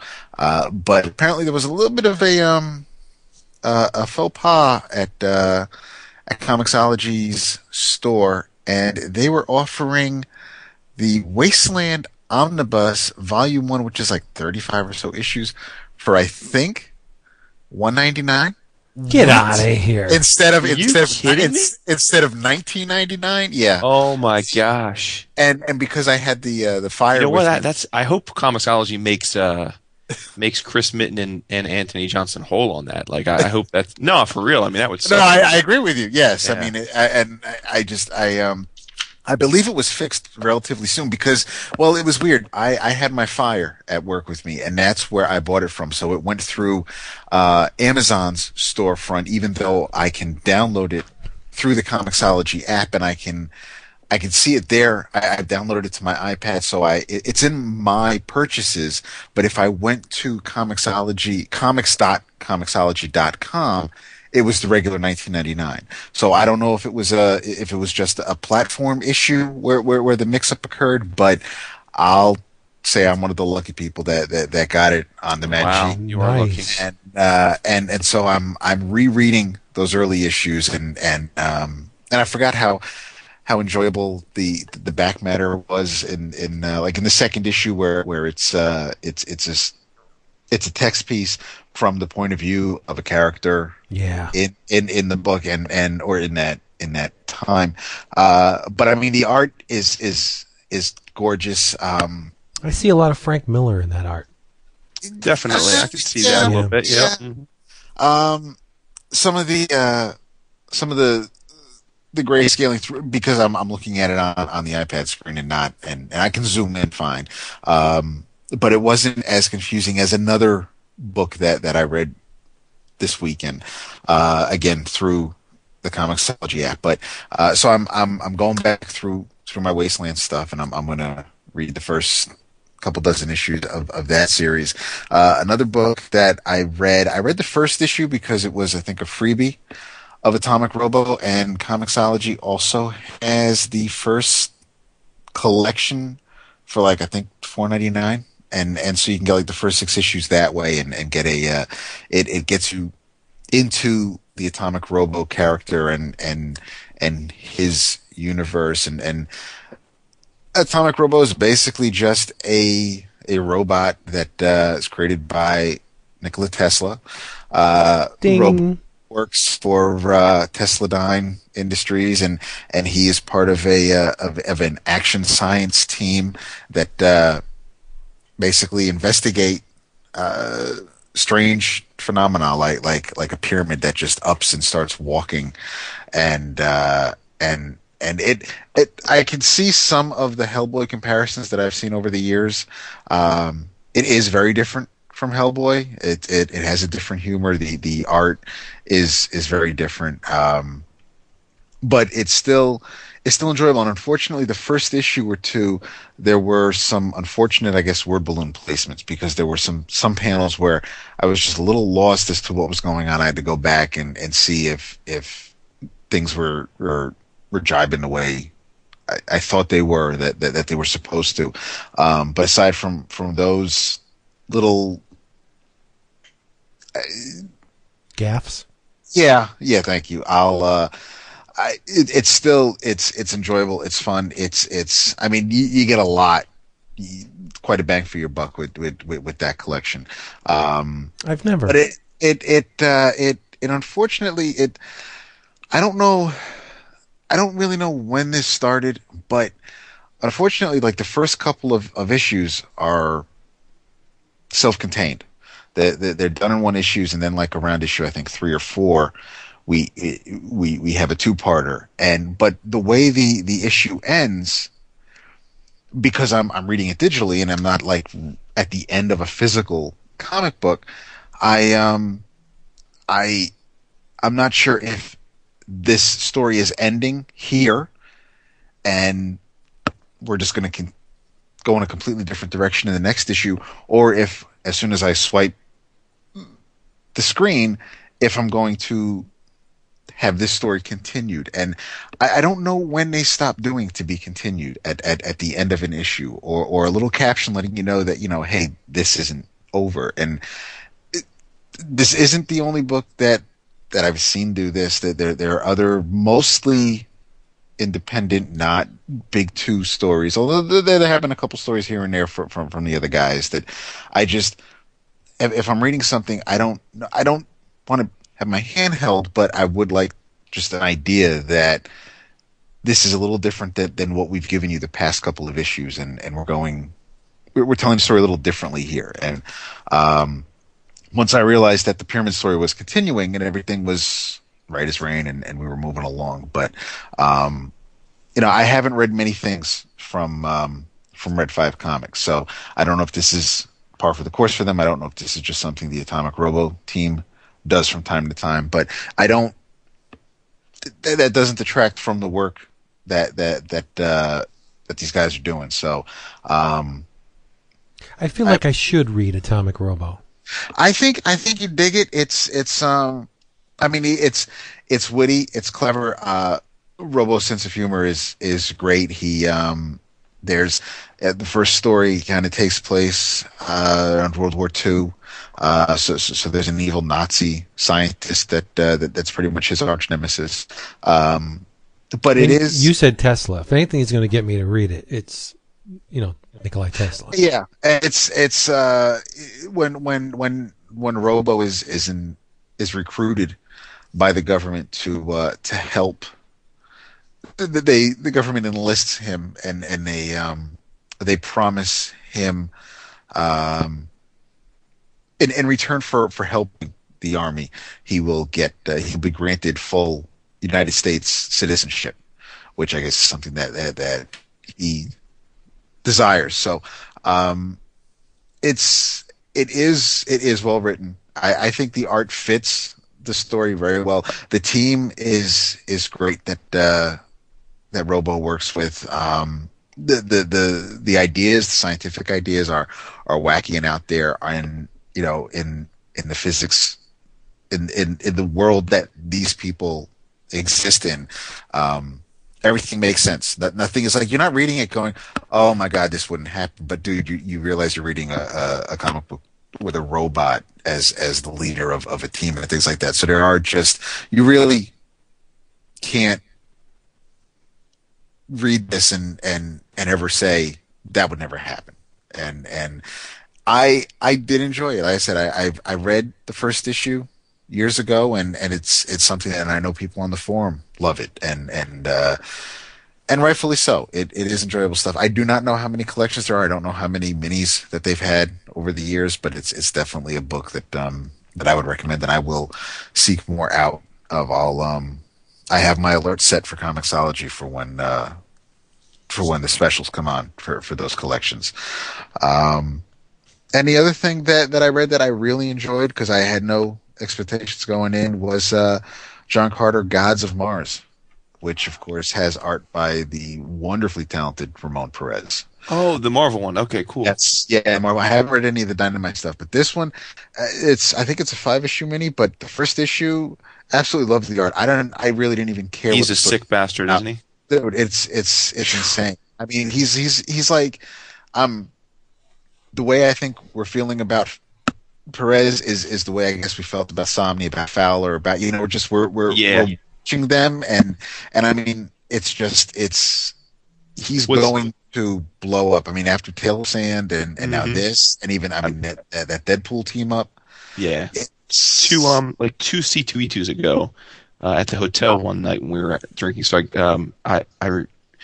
Um, I got to give Skottie uh, Skottie Young credit because because um, I went over to say hi to him. He was sitting around, and I sat down and we, have, uh, we were having a beer, just catching up. And uh, sitting next to him at the time was was Ramon Perez, but I didn't uh-huh. know I didn't know Ramon at the time. And Skottie just introduced us, and you know, Skottie said, "Oh, this is my buddy Ramon. He's in the, he's a cartoonist too, and um, you know, he, had done a few things that." Um, some Marvel stuff like, but he he had said, you know, he's he's going to blow up. Like he's, and he told me he's like, I'm not just saying this because he's my buddy. Like this guy's going to be like humongous in the industry. And of course, you know, I remember him saying it, and Ramon was a super nice guy, so it was it was awesome to meet him. But you know, when you hear stuff like that at first, you don't. I mean, you don't know if it's a friend just being nice or yeah, so it's just natural, right? We always think the, we always think of our friends that their stuff's gonna. We always think more of our friends than you know may often be the reality because we want that to become the truth. So to see two years later, like how right Skottie was. I mean, he was not. It was not hyperbole. I mean, Ramon is sick. It's yes. crazy how good this dude is. yes. No, he's crazy. He's an amazing. I mean, like I told you, Tale of Sand. I mean, it's the closest thing I've seen to you know, uh, like Jeff Smith, both as a storyteller uh, awesome. just pure cartooning chops. I mean, it's beautiful. I haven't seen the, the, the John Carter stuff though, but I'm curious if it looks markedly different in style from Tale of Sand, or if it's in the same vein. I don't. I'm, I haven't seen it, so I can't react. As soon as I get my hands on on Tale of Sand, I'll let cool. you know. Um, it is. I like I said, it's first issue. All I know is that John Carter wakes up back on Mars. There, there, there's a familiar face to him, and, and he's looking for for Dejah Thoris, and um, And why wouldn't he? Yeah, of course. so I mean, it's it's uh, you know, there's the, the, there's a prison involved, there's capture, there's there's an escape to be made, and it, it looks like it's just going to be that that fun sci-fi swashbucklery type type stuff going on, and and I mean, I'm no lie, I am I'm only looking at this really for the art. I know I know Humphries is is you know is telling a story here, but but it's it's Ramon that uh, that has me dialed in for this. Mm-hmm. Cool. So that's it. That's That's, pretty much what I've read over the weekend. All right. You know, what- you know what I revisited? Well, I started to revisit. Um, I had forgotten just how much fun Bob Layton's Hercules miniseries. Ah, was. Oh, Hercules. for sure. Yeah, Yes. and uh, I mean, I have them in single issues. They're they're in a box around here somewhere. But uh, I was lucky enough to grab the combined hardcover from um, the the. It's under the Hercules Prince of Power, which Yes. combines both miniseries. I think I got it for like five ninety nine. I was going to say I got mine for seventy percent off at the T-Fall style. The last Yeah, one. still still sealed. Uh, it collects Hercules Prince of Power from 1982 for the four issues, and Hercules Prince of Power from 1984, the four issues of that. Um, in a nutshell, Zeus is ticked off at um, Hercules. He thinks he needs to learn a lesson in humility because uh, I guess there was some uh, annual day of tribute to uh, Zeus where no one was allowed to say anything. It was it was like quiet day, and uh, Hercules climbs Mount Olympus, and he and he, he he's returning home after a long stint with the Avengers. And if you know Hercules, he's boisterous and he's picking fights. And uh, according to Hercules, getting uh, a, a sound thrashing from him is considered a gift. You know, Hercules wants to bestow the gift on people. He wants to kick people's asses. That's what he does. He drinks, he starts fights, and he has his way with women, right? Uh, and uh, Zeus is kind of pissed off. He's like, "All right, you know what? You're banished." And Hercules is is uh, yeah, okay, send me back to Earth. And Zeus says, "No, no. Why should I send you back there? They consider you a god. I'm going to do something you don't expect." And he sends him out into space, which is really cool. And uh, Herc is is uh, accompanied by a recorder, one of the uh, data collecting. Uh, cyborg or androids? I think they're androids. I don't. Yeah, yeah, Uh, yeah, yeah, I would say so. yeah. 'Cause Yeah. I, don't, I don't see And- too much organism in there. Yeah, and and hijinks ensue. But uh, man, Bob Layton, it's just so much fun. Uh, Yeah. I almost wish we could go back to this type of storytelling. Ultra dense. I mean, a lot happens in one issue. Oh, Bob Um, Layton's still telling stories. Yeah, Yeah, where's he working? Is he at um, Boom? Well, he just, I mean, he did a Marvel thing. What, like, uh, what was it, two, three years ago? Right? That was the, I mean, that last thing, the Iron Man thing. yeah, yeah, yeah. With Ron Lim, yes. Yeah. He now, Oh, now he has right, re- right. Bob, Bob Bob Layton has recently said he's not ever working for Marvel again. So I guess he'll be doing stuff elsewhere. Oh, elsewhere. why is that? Uh, I, I I don't know. I don't know the man personally, but I I remember seeing an article recently that said that he uh he's he's he's unhappy with the current regime, but Oh. he didn't he didn't get into specifics. He just said that he's life's too Good. short. I think was his quote. so Good on Bob. Good on Bob Layton. But uh, one one of my favorite sequences, I think it, it occurs maybe in the first or second issue of, of the, the, the initial four issue miniseries. Is Hercules is in a, a bar, a space bar, and you know he's getting his drink on. The recorder's there, and he's just looking for somebody to punch, man. Uh, and there's this huge Starlin-esque brute of a creature, and the waitress, I think, says, you know, that's pretty much the strongest uh, creature in, in, in the galaxy. And Hercules is like, yeah, right, okay. So he goes over and he starts picking a fight with it, and he punches it, and it turns out the, the, the dude was uh, large of stature, but he was very timid. And he starts crying when Hercules hits him. So the the barmaid's like, "Oh, you jerk! Wow, look what you did!" And everybody in the bar turns against Hercules, and it's that moment that actually Hercules deserves it, right? But you feel kind of bad for Herc because he's just being himself. You know, he's a brute, right? And um, they they beat feet out of the bar, and Hercules is like, "Mayhap I should." Uh, uh, put more stock in my father's words. It's it's a really cool bunch of series. Uh, Skrulls, uh, Yep. space spacefaring adventures, uh, bunch of duplicitous characters that try and get the screws on Hercules. We ain't having it. Uh, and there's a lot of Hercules smash in it too. I mean, don't uh, just because it's Hercules trying to uh, uh, leaven his temper, he still beats down a lot of characters. It, it's a, just a lot of fun. It's good old fashioned fun comics, and th- that that I think that has become a little bit of a derogatory term. We said, "Oh yeah, it's fun." You have nothing else to say, but that's the perfect word to describe these series. They're fun. I agree. Yeah, Yep, and, thanks to uh, thanks to DAP, uh, I was able to get a Bob Layton Iron Man on my Avengers Jam piece. Uh, Yes. because he just saw him sitting there and said, "Hey, why don't you uh, go ask Bob Layton?" And we had a quite a, I think, uh, a colorful and entertaining 20, 30 minute uh, visit with Bob. yeah. and by the way, Vince, you know, if because I think he's going to be at Sato Sato's, uh, Bob still has pages at his table of those Hercules series. Yes. Oh, nice. Yes. They are cheap. Cheap, cheap, like under a hundred. Yes. Oh God, yes. Woo. In fact, if I'm not mistaken, um, well, at least at the last two cons I've seen him at, he asks you to name your price. Yeah, make a deal with him. Yeah. Yeah. So oh man, I mean, he can. He can. You know, you save five bucks for the box, he can laugh Yeah, you out of the con. But Yeah. you know, it'll. It. But still, I mean, it's not. If nothing's marked, if you can get like two pages for like seventy-five bucks, boom. that is a boom, isn't it? Yep, it's a boom. I would Big- like to. big I would love Boom. to have a Bob Layton page. I think the guy's got chops. Always has. absolutely. Oh, and don't forget, he did. Um, it was a, what was it? Twilight of a God, right? That was the the fall. That was what it was. That was the um um Hercules Twilight of the God was the the, That was the final part of in it. Yeah. 2010, which was the end of the trilogy. It was the Yes. third part of what your your hardcover collects the first two parts of. Oh, nice. Yeah. I got to get. I have that. it here. Yeah, I I somehow missed it. Mhm. Uh, Does that tie in any way to the Van Lente Pak Hercules series? No, it ties in directly to the These. to Okay, the, cool. the 80 series. Yeah, it's, it's Yeah, it's because the- the the the scroll is uh is not faring too well, right? correct. Yeah. If I remember correctly, didn't Layton do a cover or two for the Pak Yes. Van Lente series? Yeah, He did. Yeah, The one with the big hand coming in, right? And Yep. and yeah, nice. There you go. absolutely. That's awesome. I love Herc Yeah, It's not love. he has good taste in assistants as well. and very Yeah. thick, very thick hair. Yes, right time. Yeah. It's true. I think I think I kind of like. I'm more partial. I think to Layton's Hercules from those two minis than I am with like Hercules as a member of the Avengers.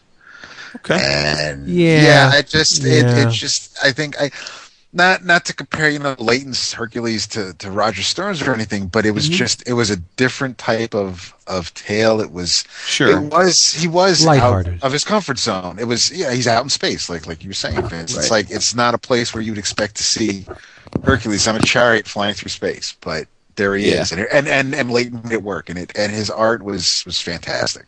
I loved the Pak and Van, Len- Van Lente Hercules series. No, me too. really did. yeah, I but that's a that very awesome. different character than this. Oh, totally. But I, Oh, just, I- yeah. I thought that was really well done.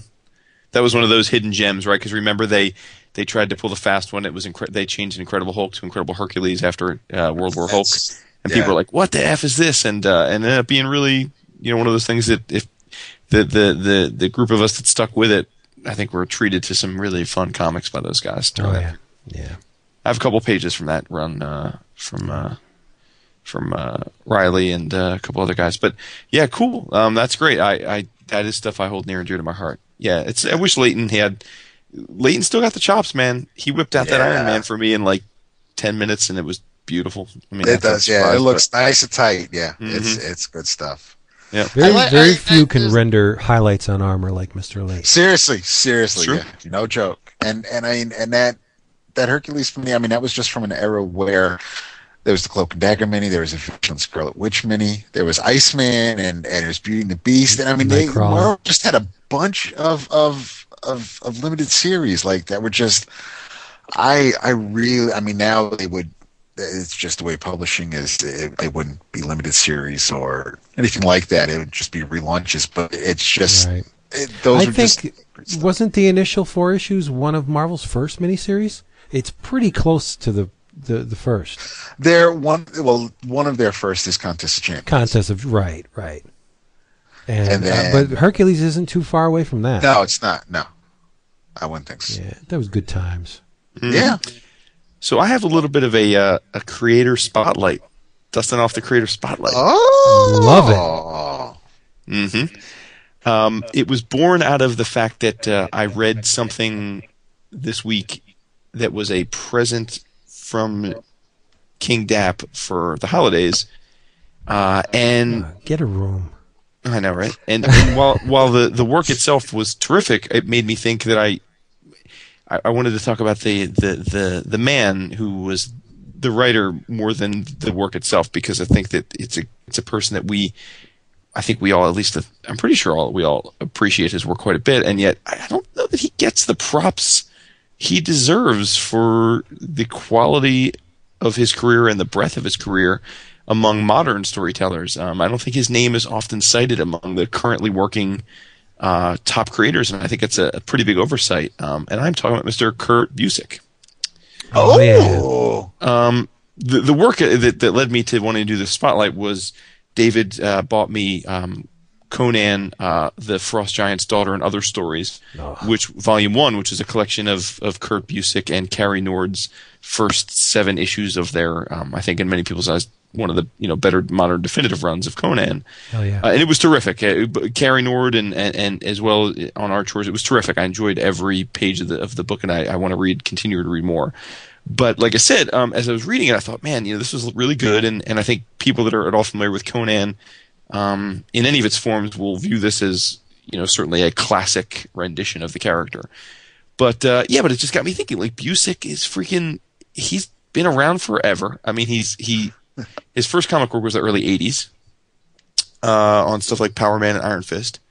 Um, and you know, here he is still churning out stuff today, and you know, he's had some like significantly important works, both on the creator owned side as well as the the big two side. And yet, I just don't feel like he. Maybe I'm just imagining, maybe because we don't talk about him enough, but I just don't feel like he gets mentioned. Uh, you know, along the same lines of people like you know Morrison and Rucka and Johns, and I, and I, I just think that's a shame because the dude is. I mean, the the the stuff he's done has been wildly entertaining and varied, and um, he just he deserves the credit, right? So Heroes Return Avengers. What's that? Heroes Return Avengers. Absolutely, uh, Astro City again, which is Yeah. Yeah. um, you know, Marvels, right? I mean, I just, I, I just think that the guy has been at the helm of, I mean, he, he, you know, uh, uh, Thunderbolts, which, you know, for me Yeah. was a favorite, that was one of my favorite runs from the late nineties of any, of any publisher. We've talked um, about Avengers Forever a couple times, right?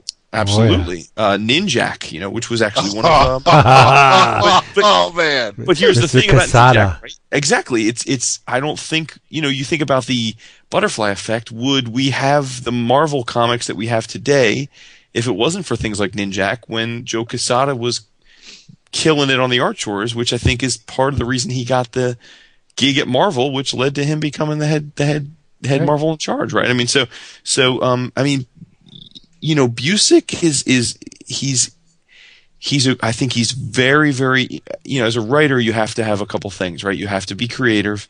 You have to be diligent. Um, you have to be able to uh, write tight dialogue right? You have to have great characterization.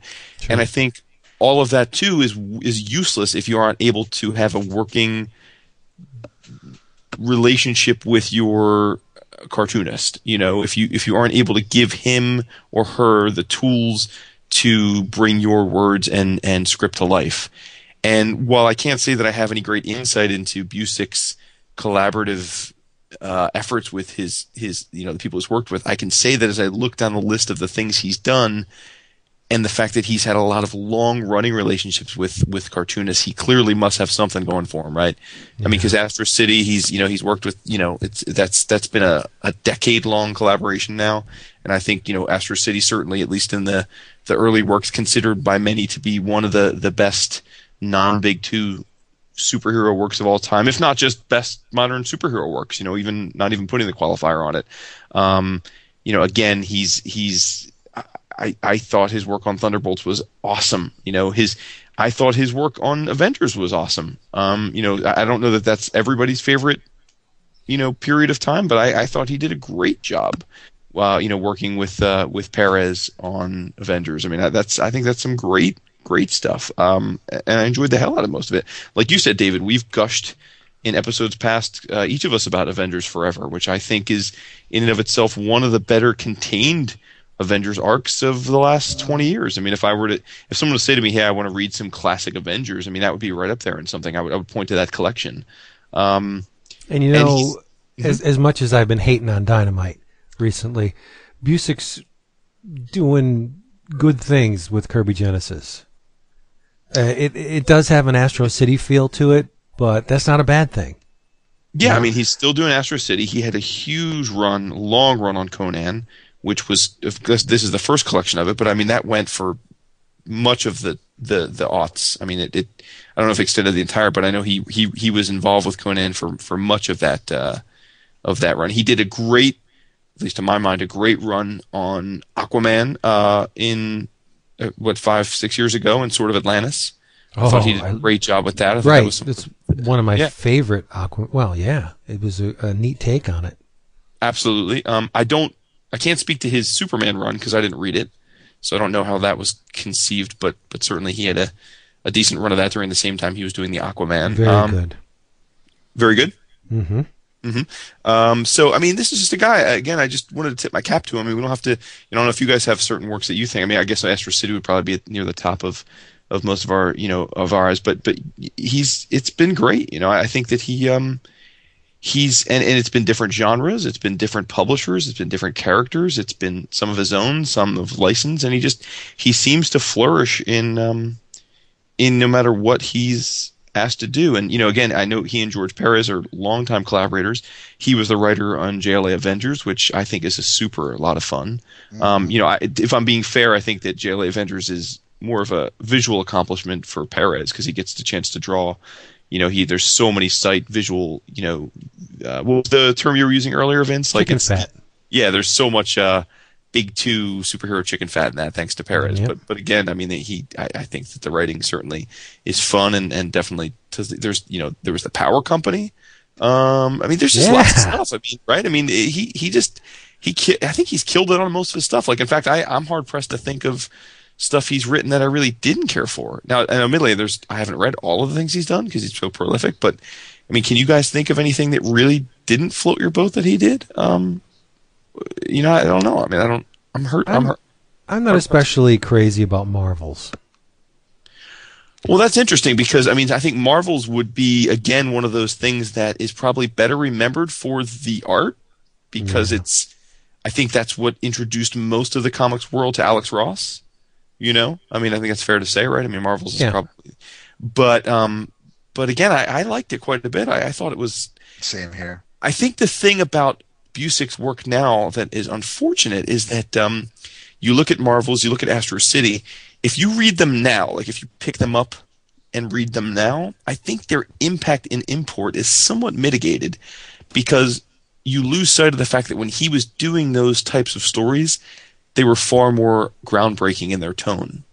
You know, when he did those two works, they were much more unique in their take on superhero comics. The seriousness, the you know the the the uh, the, the thought of the uh, impact on the actions of these superheroes to the world that they live in, the way that he illustrates the the average people and how they view these characters again, this is something that's been carried forward, I think, and been a pretty big defining concept of the last ten to fifteen years of superhero Kingdom storytelling. Come. Kingdom Come. Yeah, yeah, exactly. And I'm saying, yeah. so I think a lot of a lot of that stuff is viewed now as the way things are done. But again, when he was doing them, he was a trailblazer in that front. Um, so I, I almost think his omnipresence in the industry works against him because everyone wants to talk about the Young Turks, right? Morrison mm-hmm. and Miller and and all and uh, you know all those guys.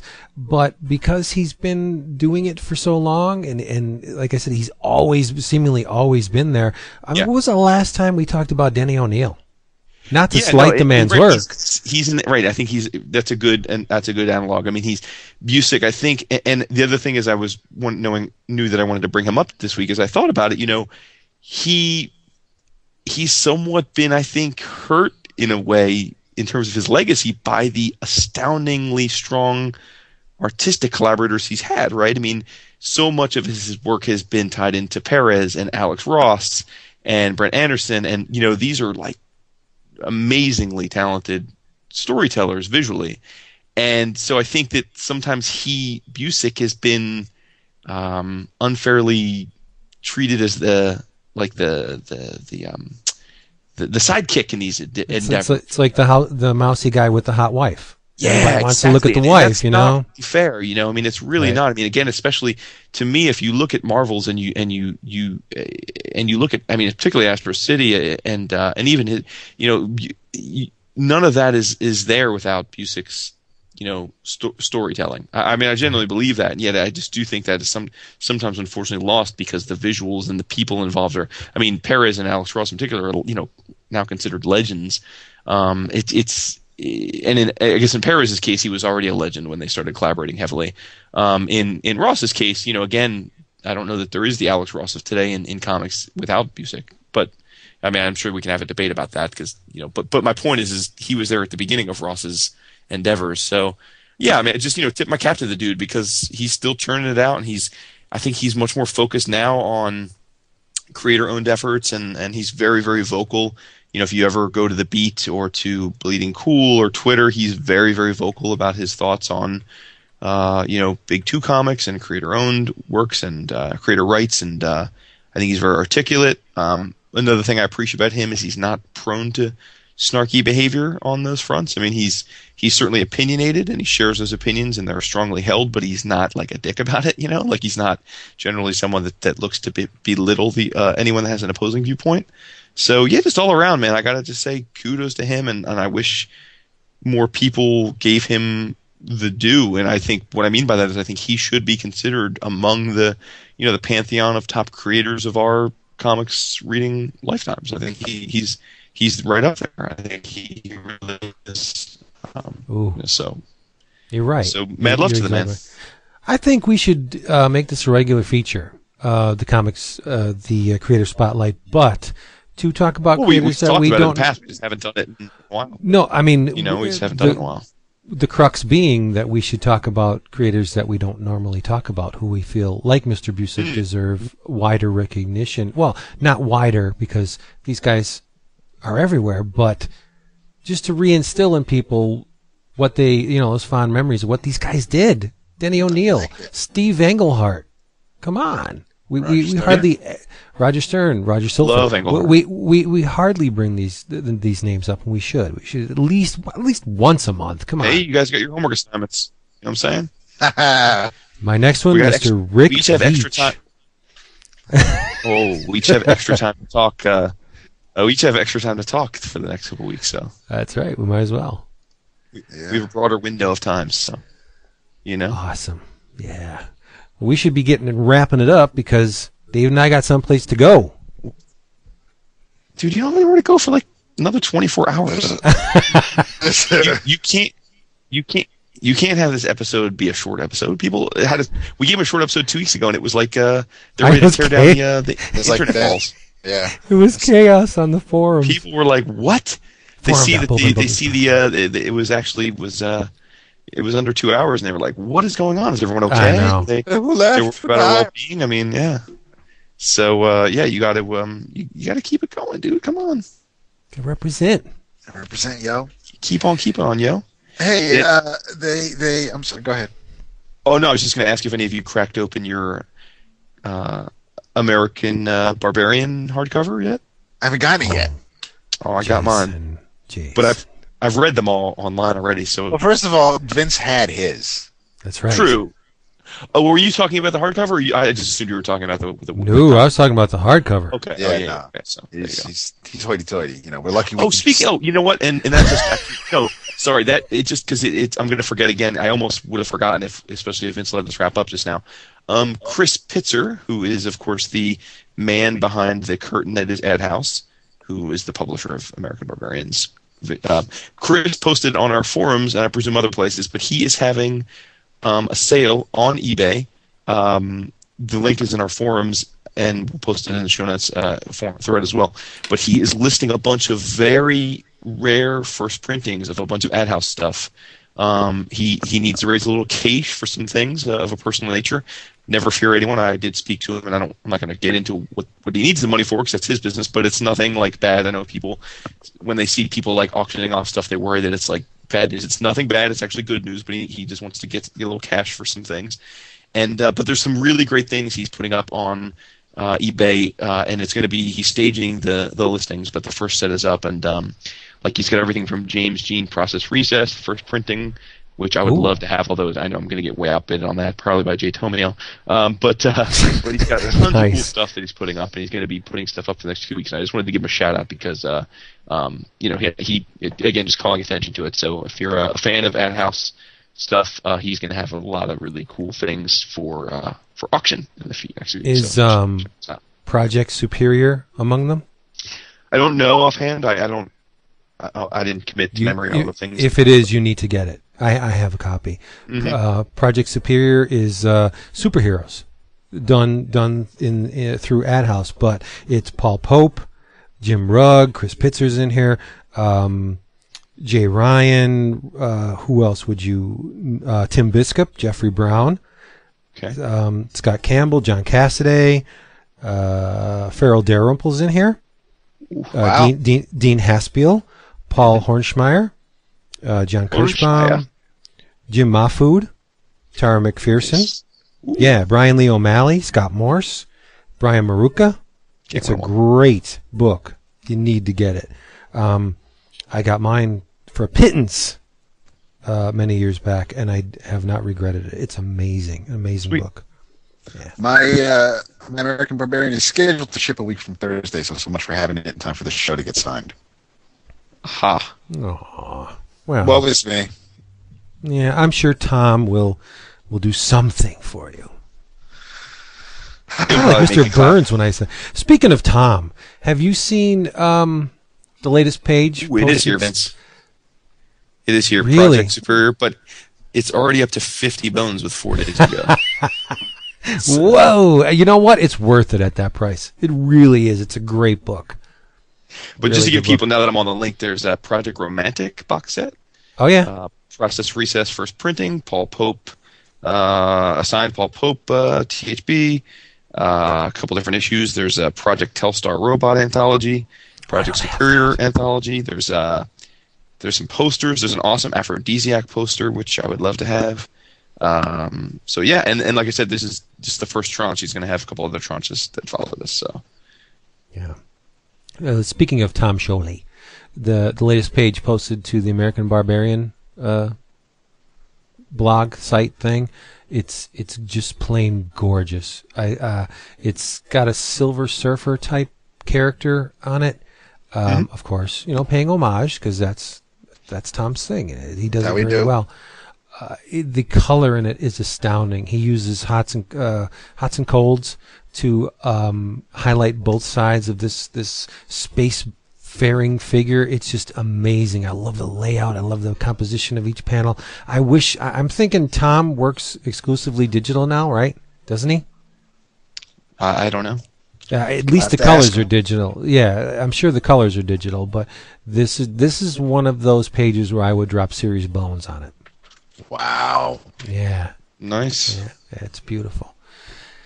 Well, he probably. another, I'm sure uh, he's hearing you say that. So Uh, well, he just jacked up his price a couple hundred, you know, in my wake. But um, w- this is an observation. I haven't started reading them yet, but I've collated the issues, and I did take looks through them. And I gotta say, um, where the hell did Top Cow find Diego Bernard? The guy that's currently doing Witchblade? Really? oh, I haven't seen. I haven't seen seen his work. Oh man, it's it's an extreme departure from the way Witchblade looked uh, a few short months ago.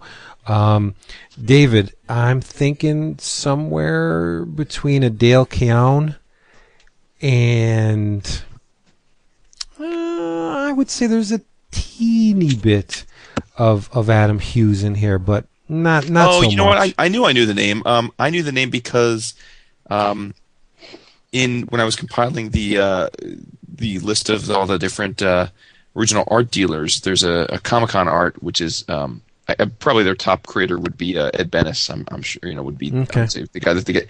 But he he it's basically all South American. Um, a a big chunk being Brazilian artists, you know, and um, like there's even like like Ed Benes has got it, like Fred and Mariah, Mariah Benes, like there's all these, and I, I recognize the name from that. He so he's he I'm pretty sure was like basically an Ed Benes uh, protege that uh, I guess finally come into his own. So And I could see some Ed Benes in his work, yeah, but he's really good. Very, oh very. he's, he, he's got artwork for sale here on that site too. I'm, uh, which page, pages I'm looking at the page yeah way right now. Oh yeah, very good. delicious, Yes. delicious. Yeah, but so if you were weaned on the the Sejic Witchblade, this is very different and uh, a very refreshing change.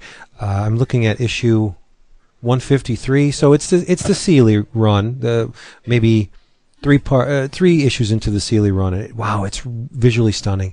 Um, I was going to drop Witchblade after uh, Mr. Marz uh, departed, What? but Tim, I I'm, apologize um, yeah, no, no, no. Um, uh, but when Tim came on, I said, "Nah, I better rethink this." And uh, Mr. Bernard just sealed the deal. I'm not giving up Witchblade. Cool. Yeah, it's great. Awesome. There you go. All right. What else we got? David, Uh, what are you guys most looking forward to this weekend? getting there one piece. Yeah, True, true. I know, obviously, seeing everybody and all that sort of Yeah. thing. But yeah. are Um, there any like artists you're hoping to say hello to? Any Tom. either you guys getting any ink here from Mr. String, Mr. S- Mr. Uh, Stringer? This I'm, uh, I'm thinking about it. I've been um, pouring through the Eerie archives trying to find a great headshot of um, Cousin Eerie, but most of them are really detailed, and I don't know. I mean, I, I know Stringer's great with the needle. But I, I don't see if first of all if he he probably can reproduce it, but it's not going to be cheap you know, because it's it's very intensive work. I mean, would you uh, to reproduce Wrightson on your arm, man?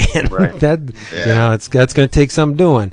But I mean, I'm sure it can be done. It's just it's, it's going to cost. I'll tell you what. If Sunday rolls around and I have a nice uh, remainder of the cash I bring with me, I, I'll probably get some more ink. Cool. Yeah, yeah, probably. I, I haven't uh, thought about a design. I'm I'm leaning towards no, only because Renee still hasn't gotten any, and I, I'd feel kind of bad about getting three pieces and to her you none love so your far. you love your wife. I, I oh, it's disgusting. Well, well, I mean, things. Uh, we'll see. We'll see. It might be weird going to Chicago one year and, and not having Saran wrap on part of my body, trying not to to sweat on or, or or bang up against. So I don't know. We'll we'll see. I'll play it by ear. But I No, I, we I dude. had- know what we should do? You know how the, the the get two parts of the heart. You know how they get those m- metals and they break what'll it. it? The Ah. ass cheeks or uh, Ah, don't be foul. I was being I was being nice. You'd be All right, so I'll get I'll I'll get Jake and, and you get Finn. nice. That's awesome. I would so do that. I would so. I'll do get that. lump, Lumpy Space Princess. There you go. uh, Dude, did you see the one where she wanted to be a hottie? And so they transformed her, but they transformed her into a cyborg, a, a, a robot, or a killer robot attack. Yeah, Yeah. awesome. That's not hot. Speaking of it- beautiful woman I've ever seen. Of Adventure Time, the third issue comes out tomorrow. Michael DeForge has work in there. Oh, Yep. cool. Yeah, I'm telling all these great indie creators are, are flocking to licensed properties. It's awesome. I've I've never been more enthused about licensed books. I was doing my, my to buy list for the comic shop this week. Three out of the five titles licensed books: Mega Man, uh, SpongeBob, and Adventure Time. You maniac. I know. And uh, the I other two say, were looking um, at the uh, the seat Sato Sato's the finalized artist alley list. It's like uh, ah, it's making me. I'm getting agita not knowing I'm not going to be there, but uh, some fantastic creators going to be there. uh, It's, just- uh, oh, you got the agita. You said oi earlier. This is great. It's a good episode. boy. yep, yep. But Why don't uh, you read yes. some of those names? Get me get the juices flowing. Uh, well, uh, of course, Adam Hughes, Bill Willingham, George Perez, Geoff Johns, uh, Jason Aaron, who uh, is a personal Ooh. favorite of mine, Joe Q, Joe Kubert, Mark Waid, your boy Yeah, Neal right. Adams, our buddy Rick Remender, uh, Tim Sale, who's not a very frequent uh, No. participant, Scott Snyder, who of course is the uh, the new the new BMOC, um, Amanda Conner, uh, Just Is going. Capullo going to be there? I don't think so. I don't think so. Uh, Bill Sienkiewicz, Chris Burnham, our buddy Chris, uh, be up in there. Of course, he's a local. Cliff Chiang, um, your boy uh, Clayton Crain, uh, Vince. Nice. How about Nathan Fox? Dude, you're you're you're getting crackly. Um, I'm going down the list, dude. You're asking me about an N, and I'm on the Fs. Ooh, Frank Cho, which makes me bummed. I, I uh, Gene Ha, Geof Darrow, of course, another local guy. I'm, I'm skipping a lot of people, by the way. Hilary Barta and Jamal Igle, two friends of ours. It'd be good to see them. Uh, you guys have to stop by and say hi to them. Uh, Jeremy Haun, another another buddy of ours. Nice. Uh, J.K. Woodward, of course, will be there. What up, J.K.? Um, let's see here. Of course, Mike will be there. Norton, uh, Mark Morales, who uh, hooked David up. Uh, what was it? Uh, I guess it was what New York Comic Con two years ago when you were. Yes. Yeah. So you didn't have to wait in line. Well, I gotta. I yeah. Well, I help you. For, I, I gotta thank you for that also.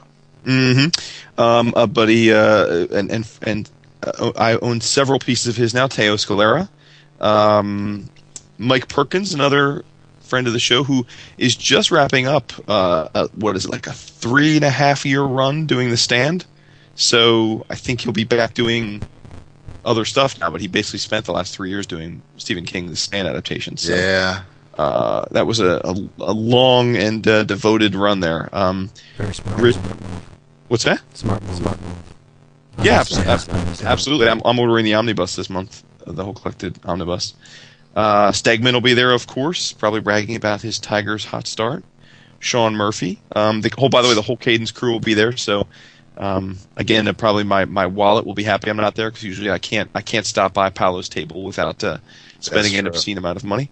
Uh, Hack and Tim Seeley will be there as well as the rest of the uh, the uh, the uh, double feature four star crew, I think. So, and probably about another hundred people. I'm just skipping right now. I just was sort of quickly scanning down the list to see who uh, who we know. But yeah, and and you know, I'm not much of a um, I'm not much of a panel goer, but I know a lot of people are into that. So it seems like they've got a shite load of panels to uh, check out. I don't, I don't know. If, I, I know you guys aren't much panel goers either, so I don't know that we're the we're the crew to be discussing panels per se, but but certainly um, it seems like they've got a hefty dose of panels and entertainment guests and stuff as well. So I think we went to one in in all of the time we we've gone to C2E2. Didn't we go to see Brian Wood talk about Northlanders? We did. Yeah, we went to a Vertigo booth or panel, and yeah, that was mostly Brian Wood.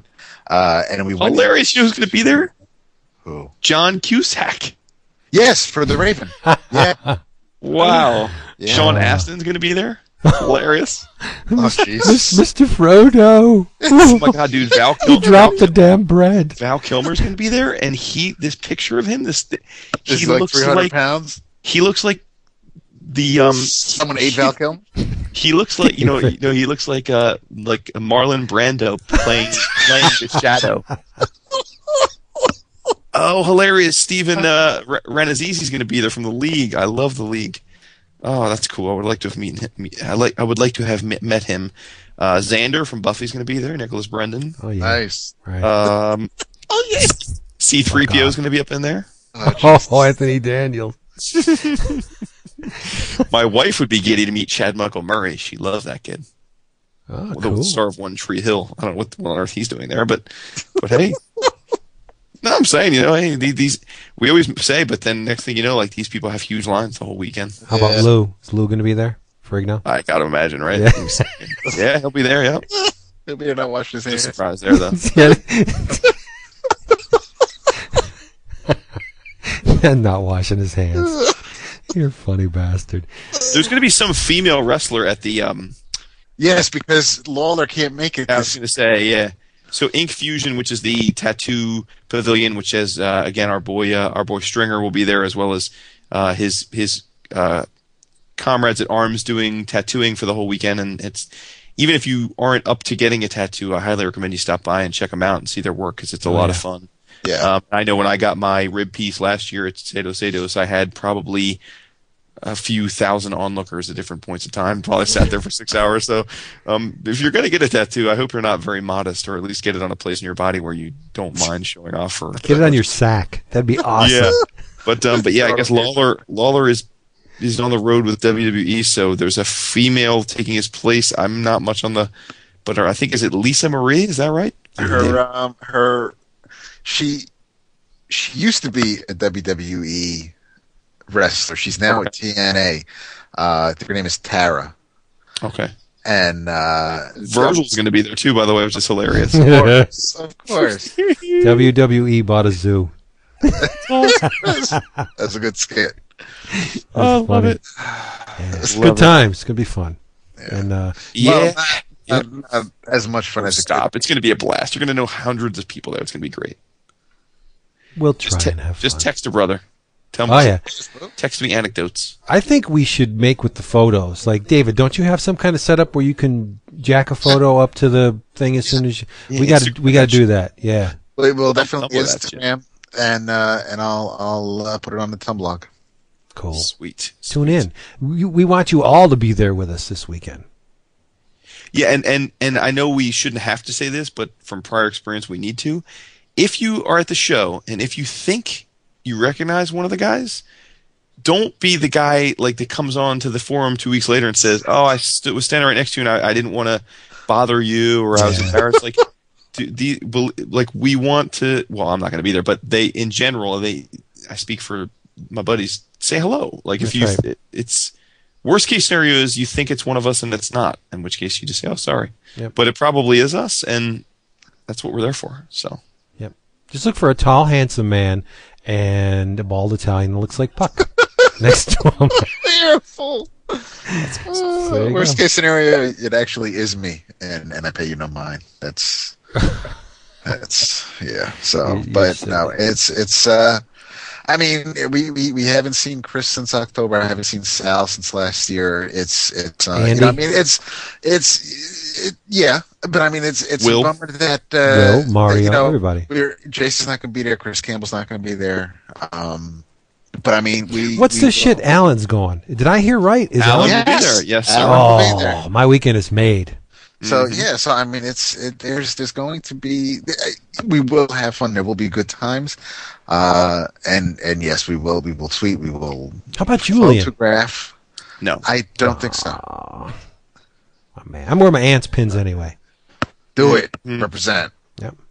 Love those pins. You know it. All right, we got to wrap it. Yeah, yeah, definitely. Hey, everybody. This episode of 11 O'Clock Comics has been sponsored, as usual, by Discount Comic Book Service, dcbservice.com, where you can get your funny books and collectibles at huge Wamba discounts. Get this. Radioactive Man hardcover, fourteen twenty nine. Bundle of the first four, first four number one issues of Before Watchmen, three ninety nine. Infernal Man Thing, Steve Gerber's last, I want to weep, uh, take on on uh, my favorite Marvel character of all time, one dollar ninety nine cents, and Ted McKeever's Mondo trade paperback from Image is only seven dollars and ninety nine cents. That's half price. You're not going to find cheaper prices anywhere. DCBService.com. Wordums. Yeah. Oh, it's the in your travel section. It is. Ah, You know, I almost hate to talk about this after Jason's very thoughtful and uh, respectful look at female comic creators, Oh boy.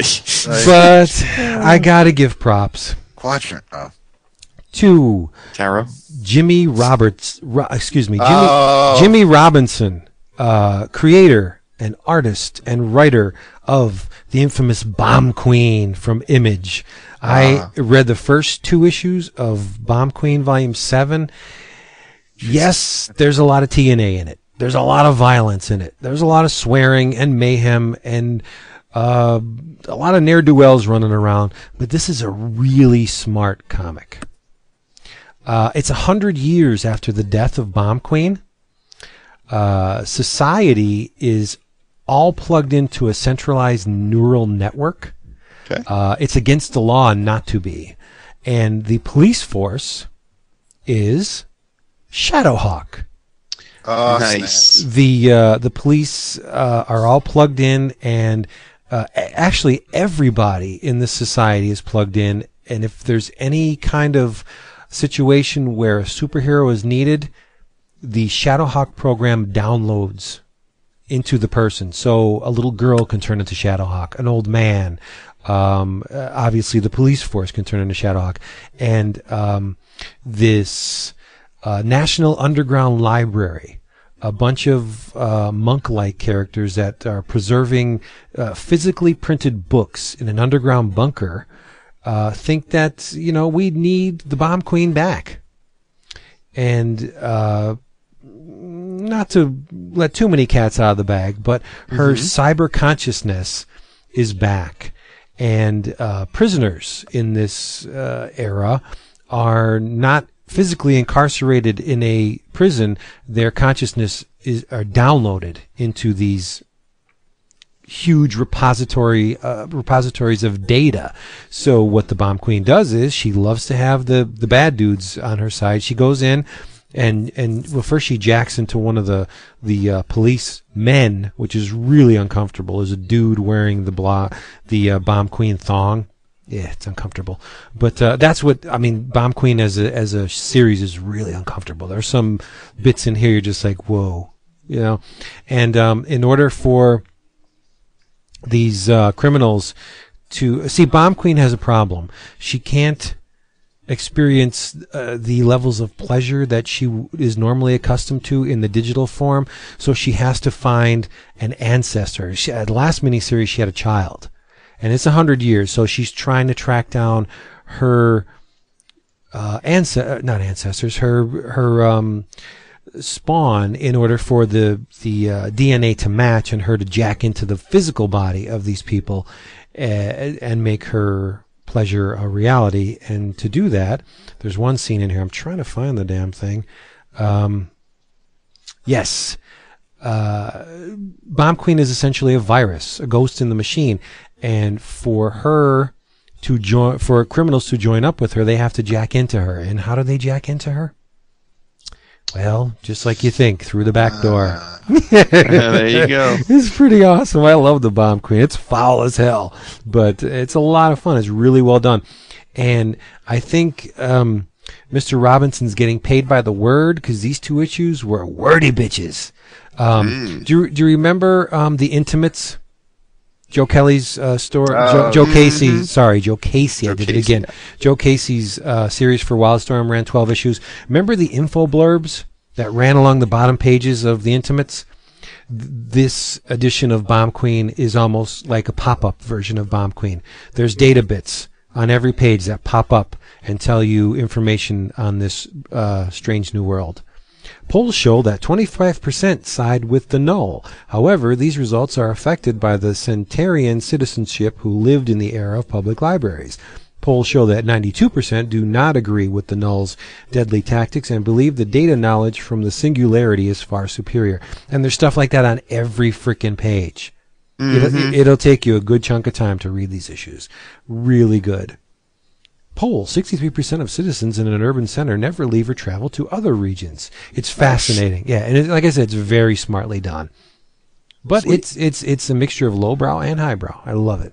Bomb Queen, Volume 7. Damn. Yeah. Seven. Mm-hmm. Uh man, I um was gonna say, you know what, give Ghost Rider a shot, but there's really no need since issue nine was the last one. Uh, the uh, and and there's a new Ghost Rider. His name is Johnny Blaze. The other Spoilers. thing, yeah, well, it's I I really am kind of bummed we went nine issues just to have things go back to the way they were. But um, Did the female die? no, she Uh, she uh, she still is somewhat a Ghost Rider, um, but she doesn't have the she's Zarathos isn't part of her, uh, and she did actually. I mean, to her credit, she she um she almost destroyed Mephisto. look at her. Yeah, That's, no, it that's was- tough. it was- yeah, it's yeah, it was it was, it was pretty badass, and uh, it was. I mean, in this regard, yeah, it, I'm I'm happy with, with how it ended because I mean, my Ghost Rider is is Johnny Blaze, so I mean, I'm cool with that. But but in this case, the uh, the journey was an enjoyable one, especially the the last couple issues where she she um, finally kind of I guess figured out her purpose and and uh, she wanted to rectify something she did early on in the series, and and that meant going toe to toe with Mephisto, and, and he did not fare well uh, in the battle. But uh, when they collect that, give that a shot. It was it was uh, written by Rob Williams and and pencils and inks by a few people, including uh, Matthew Clark and, and Lee Garbett. Um, Cool. You know, just to interrupt you for a second. You know how we always talk about heroes that don't work well in team settings? yeah, I think Ghost Rider is one of those dudes. I agree. Yeah. I mean, champions, yeah, I- I- whatever. I was just and- gonna and- say, I mean, it was that. you know, but I much prefer Ghost Rider when he's solo. I agree with you. Yeah. Solo dolo, yeah, I can Yeah. see that. I prefer Uh, him not in the books that I'm reading. So. unless, unless, of course, you team him up with the Hulk and Wolverine and the Punisher and call it the Fantastic Four. Then it's fine. Especially if it's drawn by Art Adams, yes. That's right. Yeah. Uh, but you know what? I'm going to go ahead and double back on something I talked about earlier in the episode and go read Wasteland. Because it's good. It is good. It is, it is. And I have the second hardcover unread that I've had for a long time that I now feel compelled to read.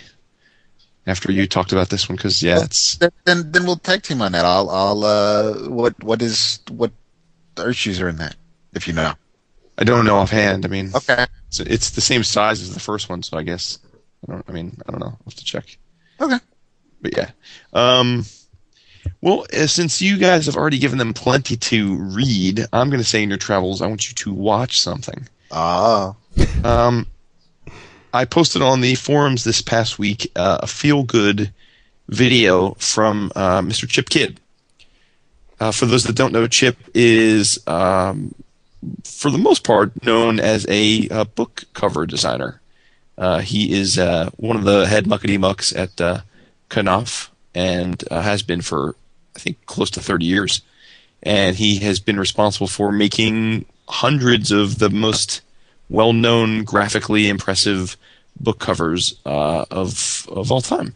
Um, but he also, as a result of that, he's a big comic book fan. Has done a lot of design work for comic books as well, uh, and is just considered, I think, by at this point in his life, um, just one of the the the true masters of of graphic artistry uh, and, and and packaging and presentation. So Chip, um, if you've never seen him before, he is a very flamboyant and entertaining person and he was asked to do a TED talk uh, this past month on designing books, and he does about a 15 minute presentation on the idea of designing books and the importance of it in the process, and it's wonderful. And so I commend that to your attention, but also more broadly for those that aren't familiar, and I have to think most of you are already, but if you're not, the TED Talks in general are fantastic. Um, Yes. you just go to TED.com, T-E-D, and you can get them all. They're all free, and they're uh, varying lengths and uh, subject matter. But you can search by subject and time frame and interest. And uh, the thing about the TED Talks is just that they're uh, unbelievably inspiring and uplifting and motivating. Um, Yeah. They're just they're all about what is possible uh, in a world that I think is, uh, at least from my vantage point, um, all too often these days uh, sobering. And um, TED is just, you know, this is not just stuff that like could be, but it's stuff that's actually happening. So, you know, while Chip Kidd is certainly talking about something that's more of the artistic nature, you know, there's there was one recently by Sal Khan of the Khan Academy, which is just as as someone with three three boys and who really values education. I mean, that I just thought his talk was like I wanted to run through brick walls for the, the state of education after watching his talk, and just it's amazing stuff. Whether you're interested in, you know, cures for cancer or you know helping people with disabilities or you know enabling food and water for you know the impoverished people of the world it's just it's a, an amazing collection of, of thinkers and innovators that i just think uh, if if you have not heard of it you you need to you need to get on it with the quickness It is it, when I when I was given my iPad, it was one of the first apps I installed on a device. I the joy. I don't I don't watch them as often as I'd like to, but the Mhm. The ones I do see are the ones that I've favorited. I I really enjoy. I mean, you know, whether you listen to a woman talk about how you know she's going through life and how long she's been blind and, and everything she's got to deal with. I mean, yeah, you're right. They are they they they're, they're uplifting. They're positive. They are. I mean, if if it's very hard to, I guess, be in a funk after watching a TED Yes. talk. It's just it, it really does, and it, it it just does make you feel better about things when you're done. Yeah, right. Exactly. It's it's there are plenty of things that can make us depressed about whether it's our own travails or our friends' travails or just the world at large. And, and certainly, I, I- don't mean to say that, that, that a lot of those concerns aren't legitimate or, um, you know, uh, significant and substantial, and, and, and some maybe seem almost impossible to sort of fix. But but it, but you see these the things that are being done in the world, and it reminds you like there are humanity is capable of, of greatness. That's not Yes. hyperbole, like true greatness, and and and it it it's happening. It's not just possible. It like greatness is happening all around you, and so uh, yeah, watching even a few of these just just. It, it does help you sort of refocus and center yourself and say, you know what, uh, the, the world's going to be okay. There's lots, there's lots of greatness going on. So Yeah. Yeah, Cool beans. I gotta check them out. Yes. yeah. that doesn't strike me as your type of thing, Vince. It's like Okay, it's then. good and nice and cool and fun and No, yeah, you like it. well, I just mean, I, you know what? I actually take that as a compliment. yeah, I don't mean it like that. I'm doing would- something right, dude. I just mean that you're, you're, you're, you're, you're. Yeah, it's, it's. uh I like extremes in my Yes. entertainment. Yeah, there's Yes. no there's no Johnny Ryan or CF uh, tech talks coming. No. anytime Well, there soon, should think. be. So I hey I agree with you, but All right. Hey, thanks for being here. Remember, if you see us or hear us this weekend, come on up, say hello. Um, keep in contact with us through the forum, yeah, through Forum. through the forum, through uh, through Twitter. through Twitter, yeah, and Ah. David's photo thing. He's going to upload to the central net. We're going to tap into the bomb queen. Mm, Oh yeah, yeah. So thanks for being here. We'll be back next week and tell you all about it. can't wait. Yeah. Say bye bye. Bye bye. Love y'all. Don't Peace forget out. to send to send us your updates when you see Chris. Yes. It's like the Patterson Niesman footage. Bye. Hmm. Didn't even give the phone number. Oh yes, the phone number. if you do see Mr. Niesman in the in the road, kill him and call 206 666 completely unintentional 3612. That's 206 666 Hail Satan 3612. Please call the hotline. You. Although there will be no uh, hotline messages this episode. Yeah, I got the teeth. We got this. Oh snap. Oh snap. Yeah, call the hot up. Dude, I'm telling you. yeah, the carpet was nasty. All the all the padding underneath completely sh- like desiccated and crumbled into dust. Oh, it. Hey everybody, see ya. We don't care about that. We care about stuff. It's not really shit. See you next week. 拜拜诶呦。